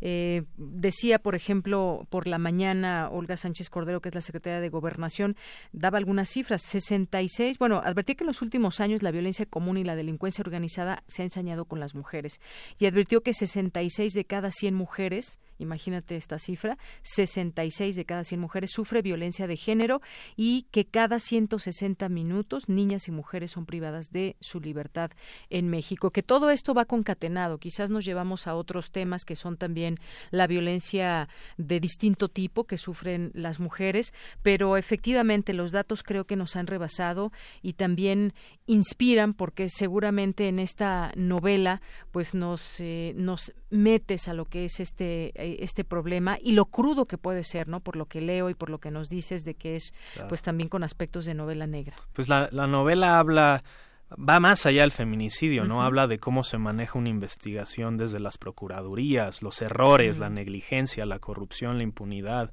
Incluso es una autocrítica a los medios también, este, porque luego tenemos esta idea eh, que creo que en su mayoría es verdad, pero esta idea eh, de la cultura popular del periodista como un ser noble y un ser valiente y un ser que siempre está buscando la verdad a toda costa. Esta novela hay de eso, pero en esta novela también hay una crítica a los medios en México, una crítica a la profesión del periodista desde cómo tienen que ganar en la nota, las presiones externas, las presiones corporativas, la censura, la autocensura, ¿no? Eh, cosas que vemos todos los días los que elaboramos en medios en México y, también en otros países de Latinoamérica. Eh, sobre todo ahorita que el periodismo está bajo ataque, porque en México no solo están matando mujeres, también están matando muchos periodistas, ¿no? Y luego hay ataques o estos, estos que vienen desde arriba, como la prensa fifí, ¿no? Eh, creo que es, es, es, un tiempo peligroso para hacer ese tipo de comentarios y creo que la novela también aborda pues esta cuál es el rol del periodista en la sociedad, pero también es una autocrítica al periodismo, una autocrítica a cómo manejan los medios la nota diaria o los escándalos y te digo, va más allá de este caso de un feminicidio o una desaparición para hablar de todos estos problemas que están en el México, de las instituciones, de cómo no funcionan a veces, de cómo la gente quiere tomar la justicia por sus propias manos, ¿no? Entonces creo que es un, reflejo, eh, a mi parecer, certero de lo que estamos viviendo ahorita como país más allá del tema de los feminicidios. Claro, y por supuesto también esto que mencionas es muy importante, todos estos eh, feminicidios que se están dando en nuestro país, ¿qué pasa con el tema de la justicia? ¿Qué pasa con todos estos casos que quedan impunes? Y esta crítica a los medios que, bueno, muchas veces dentro de esas em, pues puntos de vista o forma de mostrar los temas caen en el amarillismo. Muchas veces es más mostrar cómo murió aquella niña, la de eh, calcetines rojos, cómo murió tal mujer y demás, pero ¿qué pasa en este seguimiento que debemos dar también como sociedad, como periodistas, todos somos a final de cuentas ciudadanos, a este seguimiento de lo que hacen o no las autoridades? Eh, eh, por una parte. ¿Y qué hacemos? ¿Cómo se muestra, eh, como tú decías, pues todas estas eh, de pronto feminicidios que nacen desde una perspectiva de género que nace desde la casa, desde la escuela. ¿Cómo podemos luchar contra todo esto? Decías tú también, hablabas de las masculinidades eh, tóxicas, por ejemplo, que a veces pues viene implícita esa forma de ver a la, a la mujer que Le pasa muchas veces a cuando, cuando decimos, ayer lo, ayer lo platicábamos, no soy racista, pero en un comentario y en una actitud, ahí va implícito el racismo. Lo mismo sucede con el, con el machismo. Claro, te- ¿no? creo que y creo que todos podemos ser racistas o hemos sido racistas eh, eh, alguna vez en nuestra vida, como también podemos ser machistas. Las propias mujeres pueden ser machistas, no no es exclusivo de los claro. hombres. Pero creo que Y por- misóginas también. también, también, eh, digo, he, he visto casos de amigas familiares que digo, oye, ha- ha- hablas de las mujeres y todo eso, o sea, ¿por qué no apoyas a tu género Exacto, mejor, no? por género, ¿no? Sí, Ya no se, se- digamos luego se pisotean y digo, oye, pero claro. mejor apoya simplemente porque es una mujer, porque es tu género, porque están oprimidas, ¿no? Pero luego eso no pasa. Luego eso este, no pasa. creo que no no hemos tenido una conversación honesta, eh, por lo menos en México, incluso quizá en el mundo, sobre el, el- qué significa ser hombre ahora, ¿no? Creo que se ha revisado muy bien, o, bueno, no muy bien, pero se ha estado revisando durante estos años qué significa ser mujer, cómo ha cambiado el rol de la mujer eh, en comparación a hace una década o hace 50 años, eh, cómo se ha roto con esos esquemas tradicionalistas o conservadores, pero creo que los hombres no hemos hecho ese mismo ejercicio, ¿no? Creo que igual algunos seguimos atorados en esa noción del hombre como fuerte y no lloro y no expreso mis sentimientos Y a y a mí nadie me rechaza, Ajá, ¿no? Y, yo mando y yo controlo. Y creo que eso puede ser muy tóxico. Entonces, en el momento que llega una situación en tu vida en que te enfrentas a algo en donde estás vulnerable y no puedes sacar esas emociones de una manera positiva o no sabes cómo sacarlas, creo que incluso así se pueden dar, se puede dar un feminicidio. Yo creo que en Juárez, por ejemplo, donde en la década de los 90 pues realmente se, se empezó a dar a conocer el fenómeno, creo que tenía también que ver con estas mujeres jóvenes que salían de casa y que se empezaban a ganar la vida yendo a las maquiladoras. Y creo que a los hombres, a los esposos, a los hermanos, a los papás, no les gustaba eso. Creo que ahí había un elemento importante que quizá nunca analizamos o no analizamos de una manera profunda, de cómo quizá en Juárez también tenía que ver con que la mujer se estaba poniendo a la par económicamente hablando del hombre y cómo el hombre se quería resistir a eso. Entonces creo que, que- creo que quizá podríamos tener una conversación más hon- honesta ah, de cómo ha cambiado la masculinidad y cómo al resistirse quizá a cambios o a situaciones esa masculinidad se puede volver tóxica, agresiva, ¿no? Eh, entonces creo que podría ser un ejercicio eh, pues este muy bueno que los hombres nos empezáramos a ver eh, pues inter- interiormente hacia Ujú, nosotros y hacer ese ejercicio y aceptar, ¿no? Que nos hemos equivocado, que nos vamos a equivocar, que nos estamos equivocando y aceptarlo y, y- y- y que se hable, pero no negarlo y no decir no, no, yo no y a la mera hora sí lo hago y no, o sea, realmente tener ese ejercicio de introspectiva y decir creo que esto ya cambió, creo que esto que me enseñaron en la escuela o que aprendí de mis amigos o que vi en mi caso que vi ya no es y no me voy a resistir al cambio. Me voy a adaptar al, nu- a las a la- al nuevo módulo de cómo son las cosas, ¿no? Claro, porque además estos eh, feminicidios, Rafa, pues eh, eh, todas esas mujeres que han muerto han caído en manos de hombres. Eh, difícilmente hemos encontrado este tema de feminicidio a manos de, de mujeres. Digo, no dudo que pueda Eres raro. que pueda haberlo, pero es raro, exactamente. Y, y justamente, fíjate, en la mañana escuchaba un programa que se transmitió aquí hace muchos años, que es Foro de la Mujer, y en donde fue el primer programa donde se habló de feminismo, de violación, de todos estos temas de las masculinidades y, y de cómo, de la situación de la mujer en México y el mundo. Y, y decía en uno de los programas que estaba escuchando por la mañana que se nos sigue, fíjate, hace, se pasó desde el 1976 a 86 me parece, y, y se hablaba desde ese entonces de cómo esa, mm, esa mirada de que pues es que cómo se fue vestida así, por qué salió en la noche, por qué fue a la fiesta, y lo seguimos platicando actualmente. Imagínate, ¿qué, qué hemos aprendido de todos estos años? Yo me pregunto. Mira, en este libro también abordo el, el tema de las redes sociales, ¿no? Porque a mí ha, ha habido casos de, de feminicidios o de mujeres que mueren en un accidente y las redes sociales se inundan de comentarios que la tachan. Como aquel del eh, este coche Este de coche que BMW chocó en blanco Reforma, que, chocó que venía una mujer casada. Y los comentarios decían, bueno, si es casada, ¿qué hacía en la noche fuera de su casa? ¿O qué hacía con ese grupo de hombres? ¿O qué hacía ahí, no? Casi, casi tir- eh, echándole la culpa por estar ahí y porque el hombre estaba manejando mal y chocó y mató a todos, ¿no? Entonces, este, sí, mira, creo que, creo que todos nos hemos equivocado alguna vez eh, tachando a alguien, este, con esos calificativos.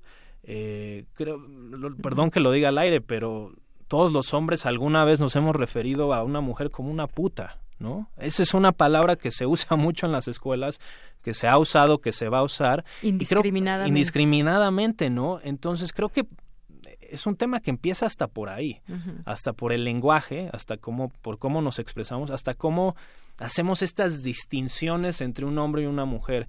Un hombre puede hacer lo mismo, puede hacer algo, y si la mujer hace lo mismo, hay otra distinción que hacemos, o sea, no la vemos que bajo mujer, los mismos, sí, ¿no? no, no tiene esta permisidad que le damos al hombre, por así decirlo. Entonces creo que quizá, digo, no, no soy un experto en la materia, no soy psicólogo, no soy sociólogo, hay, hay gente que sabe mucho más del tema que yo, pero en mi humilde opinión quizá viene desde ahí, quizá viene desde los fundamentos de la cultura y la educación.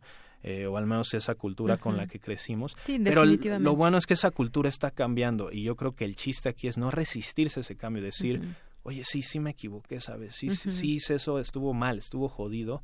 Ahora que están cambiando las cosas, ahora que estamos hablando más de esto, ahora que estamos reflexionando, me voy a incorporar ese diálogo, no me voy a resistir, no, no me voy a poner necio, no me voy a enojar, No me voy a defender. Así es. Sí, pues efectivamente este es un tema que se sigue debe seguir platicando y hemos visto algunos avances. Yo yo sí quisiera verlo también con con eh, buenos ojos y con optimismo que puede que podemos cambiar las cosas y desde las mujeres no solamente necesitamos nos complementamos también hombres y mujeres que hombres como tú con esta perspectiva pues también se se unan desde un un comentario puede cambiar el punto de vista de otra persona y que pues ahora eh, pues en, en la política, en los trabajos y demás se hable de este tema y que se pueda ir llegando a esa equidad eh, de género. Yo, yo espero que así sea y te digo, eh, no creo que el libro tampoco es un libro de denuncia o ni siquiera un libro feminista. Yo como Sí. periodista trato de mantenerme siempre neutral y, y, y no ser parte y, y no tratar de meterme a ninguna causa y a ningún movimiento porque creo que entre más neutral seas, este, describes la realidad, no opinas la realidad o te pones de un lado u otro. Pero sí creo que una, es una novela que inevitablemente por la temática esta de thriller y misterio y- lo que está sucediendo, pues se mete en esos temas y se mete incluso a un nivel más profundo, más allá del thriller y la acción, a analizar qué está pasando, por lo menos con estos dos personajes masculinos del libro, que aman a las mujeres, pero de alguna manera u otra las acaban pisoteando Así es. incluso de manera subconsciente. Entonces, quizás es un libro que le puede interes- interesar a un público que ni siquiera está interesado en el thriller, que ni siquiera está interesado en la acción o en el misterio, pero realmente quiere como empezar a tener esos primeros indicios de una reflexión sobre estas masculinidades tóxicas. ¿no? Así es. Bueno, pues aquí nos iremos rolando el libro entre las compañeras y compañeros también, por supuesto. Pero ¿dónde lo pueden encontrar? Para aquellos que nos están escuchando, Los objetos en el espejo, este, eh, esta novela pre- Premio Internacional de Narrativa de Rafa Fernández de Castro. ¿Dónde podemos adquirir? Mira, estaba en la, en la Feria del Libro de Minería, gracias a Dios este, se agotó. Se vendió bien, Y qué ya bueno. se acabó la feria también. Eh, y a partir de, de- la última semana de marzo seguramente ya está en Gandhi y en otras librerías. Ah, perfecto. Lo van a poder encontrar en formato digital, en Amazon, en Ujú. Bookwire, si les gusta este, ahorrarse papel y, un poquito de dinero y leerlo en la tablet. Entonces va a estar ahí en todos los formatos, en librerías. Y si no lo encuentran, pues escríbanme en el Twitter y yo me aseguro de que les podamos enviar una Twitter, copia. Sí, es, me taguearon ahí en el programa, es RafaFC91 Ujú. y ahí cualquier cosa me avisan y, y lo que yo quiero es que, que lo lean y, y compartirlo con el público y entre más se lea mejor y podemos tener este tipo de conversaciones, ¿no? Así Entonces, es. si no lo encuentran ahí por el Twitter me dan lata. Muy bien, Rafa FC 91, que seguramente es la fecha de tu nacimiento. Sí, sí. Y entonces, pues eres muy joven. Estoy Y- 27, 27, 28, voy para 28. Bueno, pues muchas gracias por venir, Rafa Fernández de Castro. Vamos a leer eh, tu libro. Gracias por todo este contexto que nos das y que nos permite también, desde tu mirada, conocer eh, quién quién escribió este este libro. Eso es eso es interesante y pues nada, muchísimas gracias. No, gracias y a ustedes. felicidades. Gracias, muchas gracias. Muy buenas tardes. Continuamos. Relatamos al mundo. Relatamos al mundo. Queremos escuchar tu voz. Nuestro teléfono en cabina es 55 36 43 39. Porque tu opinión es importante, síguenos en nuestras redes sociales, en Facebook como Prisma RU y en Twitter como arroba PrismaRU. Bien, continuamos dos de la tarde con 40 minutos. Ya está en la línea telefónica y le agradezco mucho nos tome esta llamada. Y gracias, bienvenido. Edgar Lara Granados, jefe de la carrera de Ciencias de la Comunicación de la FES Aragón. ¿Qué tal, Edgar? Muy buenas tardes. ¿Qué tal, Yanira? Buenas tardes, ¿cómo estás? Muy bien, que además aquí te mandan muchos saludos, Abraham, eh, Javier, que pues te conocen de distintas generaciones, creo que uno fue tu compañero y el otro tú has sido su maestro, eh, y así que pues bienvenido a este espacio de la UNAM y quiero que nos platique sobre esta asamblea número 86 ordinaria y, asam- y quinta asamblea general del CONEIC, que es el Consejo Nacional para la Enseñanza y la Investigación de las Ciencias de la Comunicación. Pues platícanos. Claro que sí.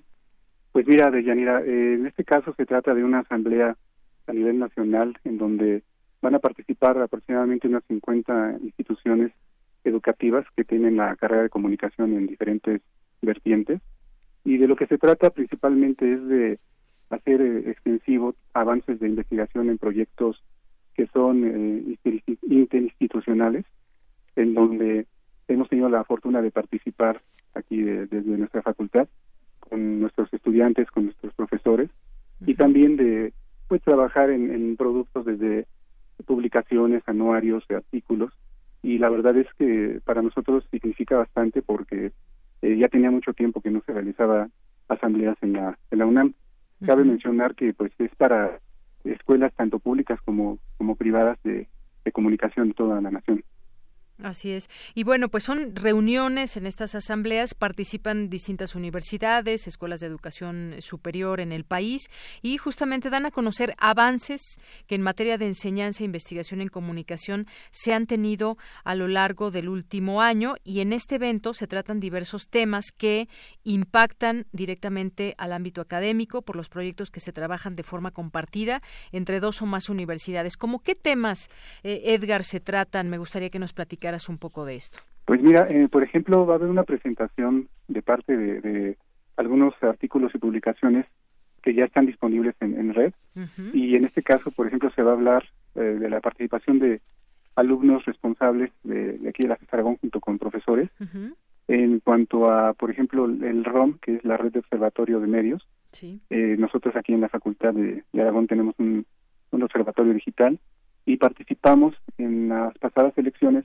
con otras eh, instituciones eh, informativas, tal es el caso de Animal Político La Silla Rota, en cuanto a verificación de datos y detección de noticias falsas, las llamadas fake news, en donde se pudieron estar verificando en directo y mucho de lo que era el tráfico de, de información y de verdad este pues con la satisfacción de saber que nuestros estudiantes y profesores en conjunto pre- precisamente con la Universidad Panamericana entre otras participamos en este proyecto y tuvimos impacto también para apoyar en, en cuanto a, a esta verificación y dar esos datos a la sociedad.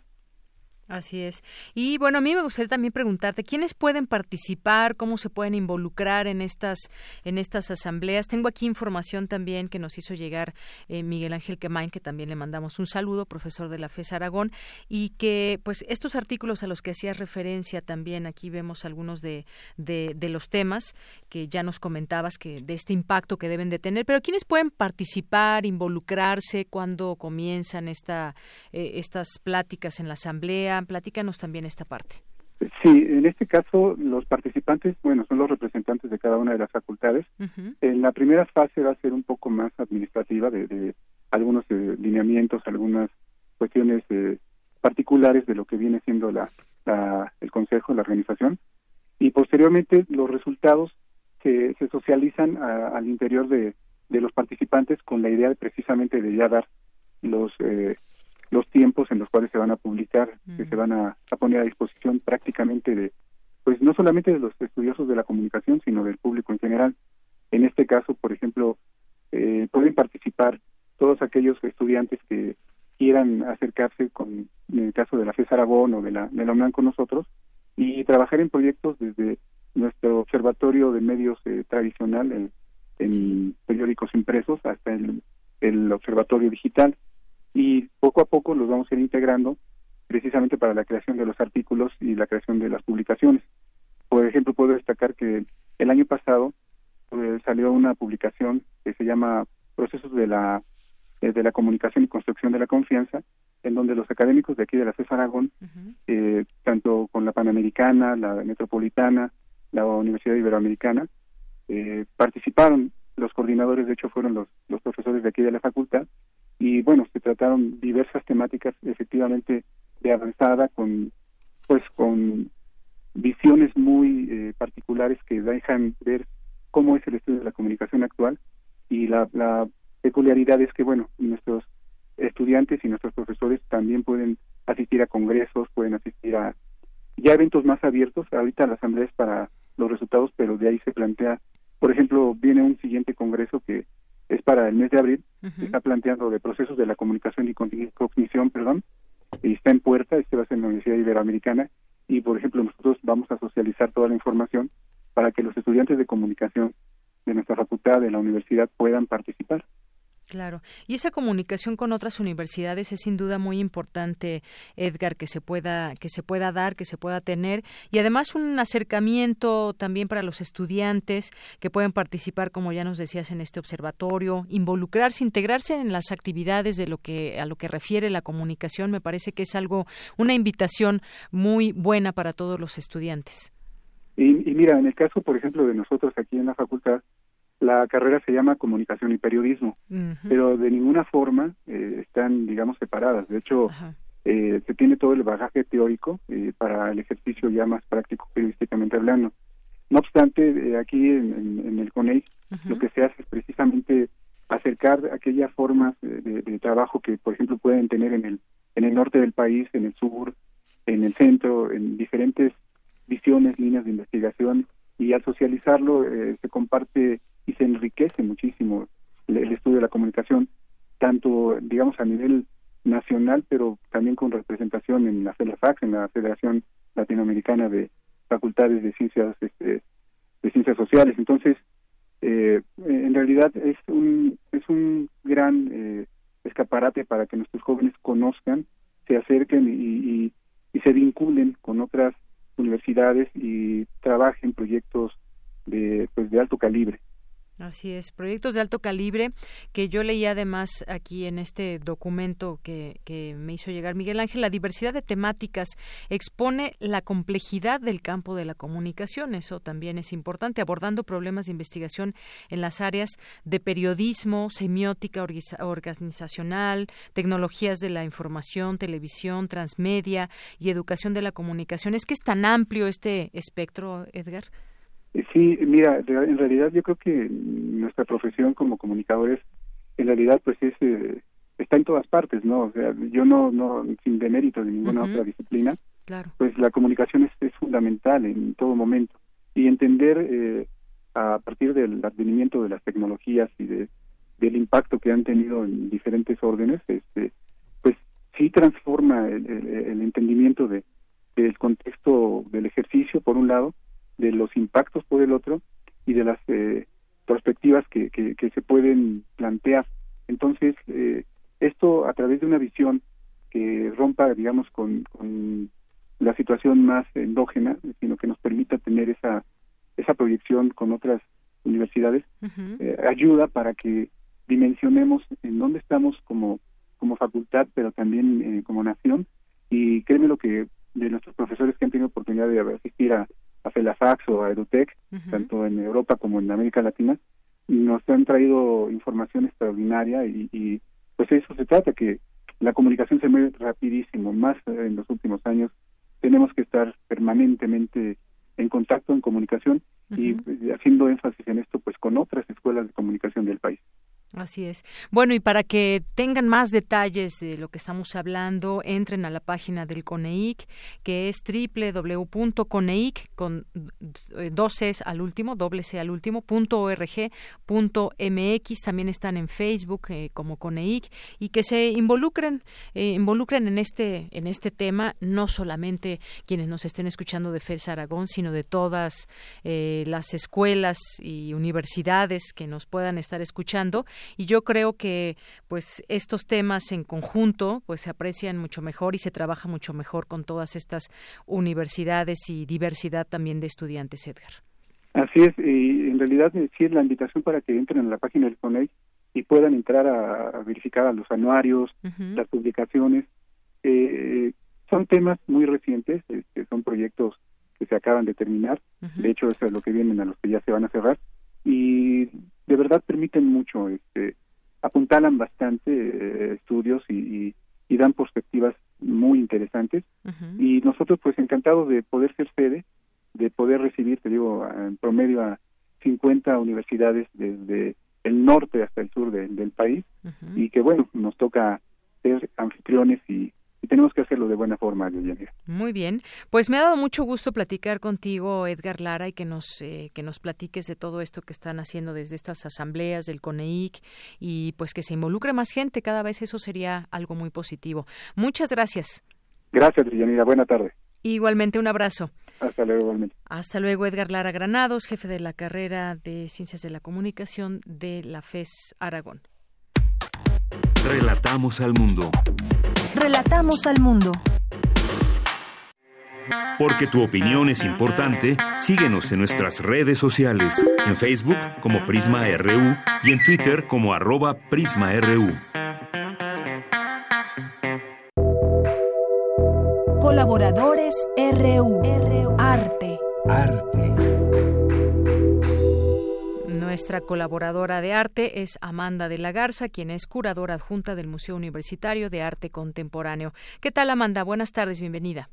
Hola, ¿qué tal? Buenas tardes a ti y a todo el auditorio. Nuevamente, eh, pues ahora eh, les quiero hablar de una pieza que vi recientemente en Ámsterdam, en, en, el Stedtliche Museum, eh, de un artista alemán que se llama Tino Segal y se llama esta variación.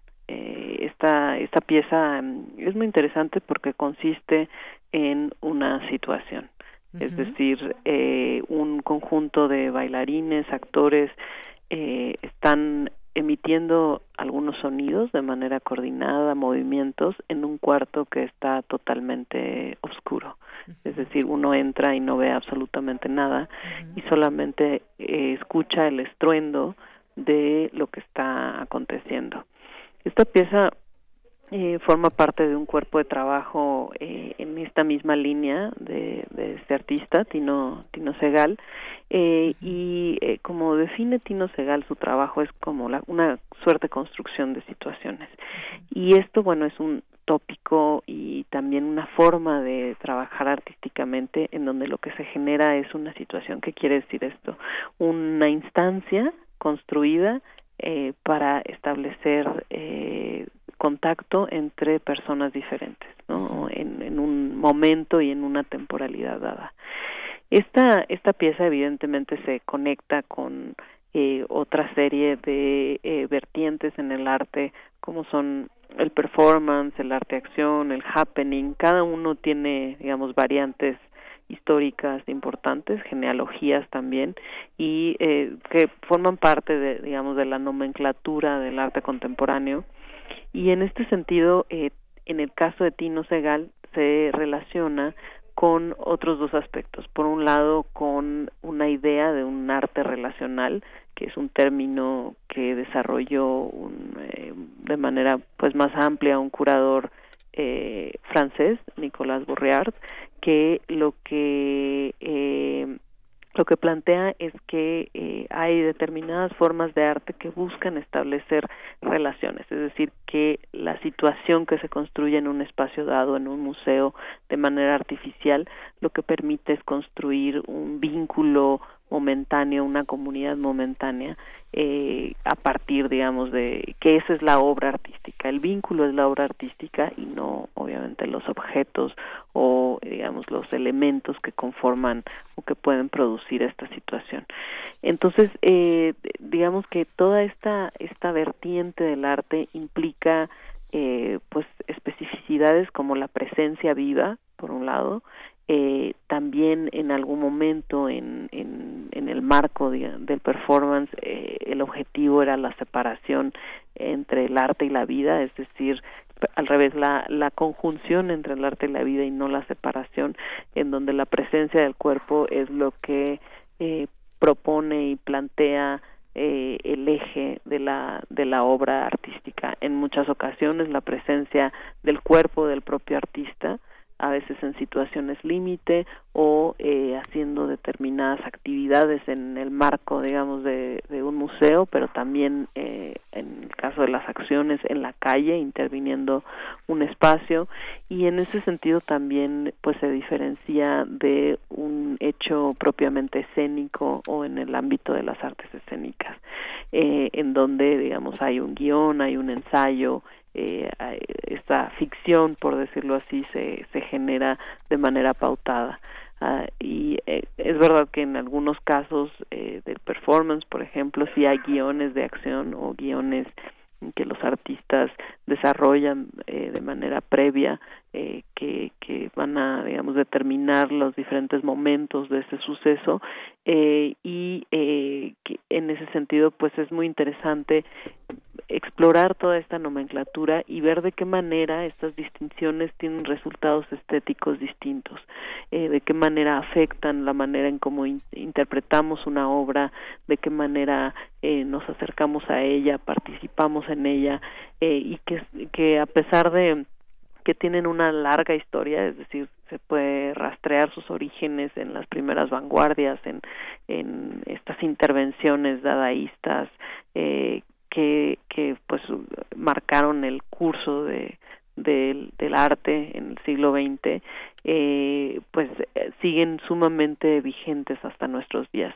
Ahora hay otra serie de acercamientos, por ejemplo, a, la danza contemporánea, eh, acciones coreográficas, eh, incluso la posibilidad de hacer retrospectivas de este tipo de, obras eh, en museos como el Museo Jumex, de, ya habíamos hablado en algún otro momento de Xavier Leroy, de una retrospectiva de, de este coreógrafo artista, en donde la retrospectiva pues es una reinterpretación eh, en el, a través del cuerpo de algunos bailarines mexicanos de algunas piezas muy importantes en la obra de, de Xavier Leroy y eh, y así otra serie de también de, de bailarines coreógrafos que eh, han adoptado digamos algunas de estas formas que proceden del arte contemporáneo para explorar o expandir la propia práctica coreográfica.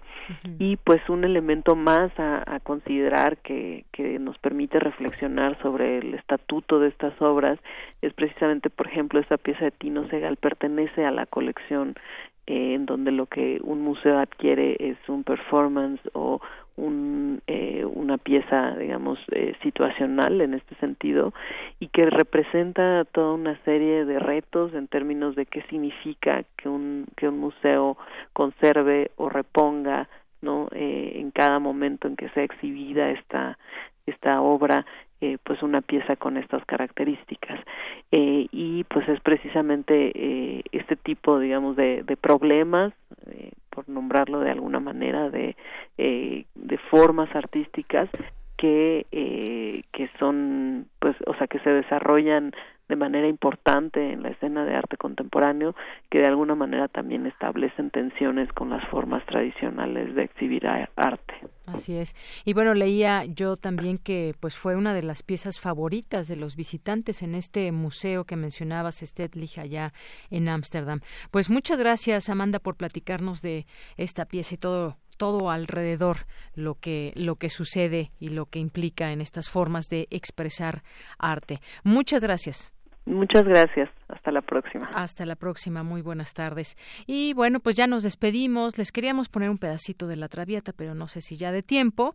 Se estrenó un día como hoy de 1853, La Traviata de Verdi, en el Teatro La Fenice de Venecia. Pero bueno, imaginemos ese ritmo de La Traviata y con eso nos despedimos.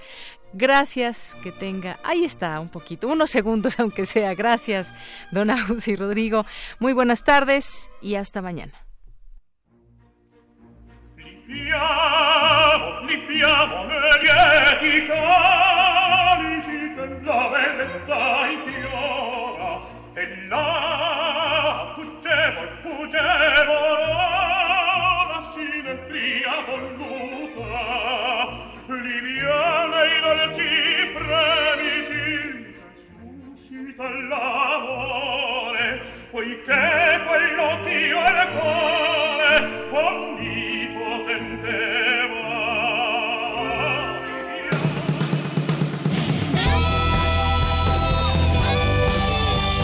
Prisma RU. Relatamos al mundo.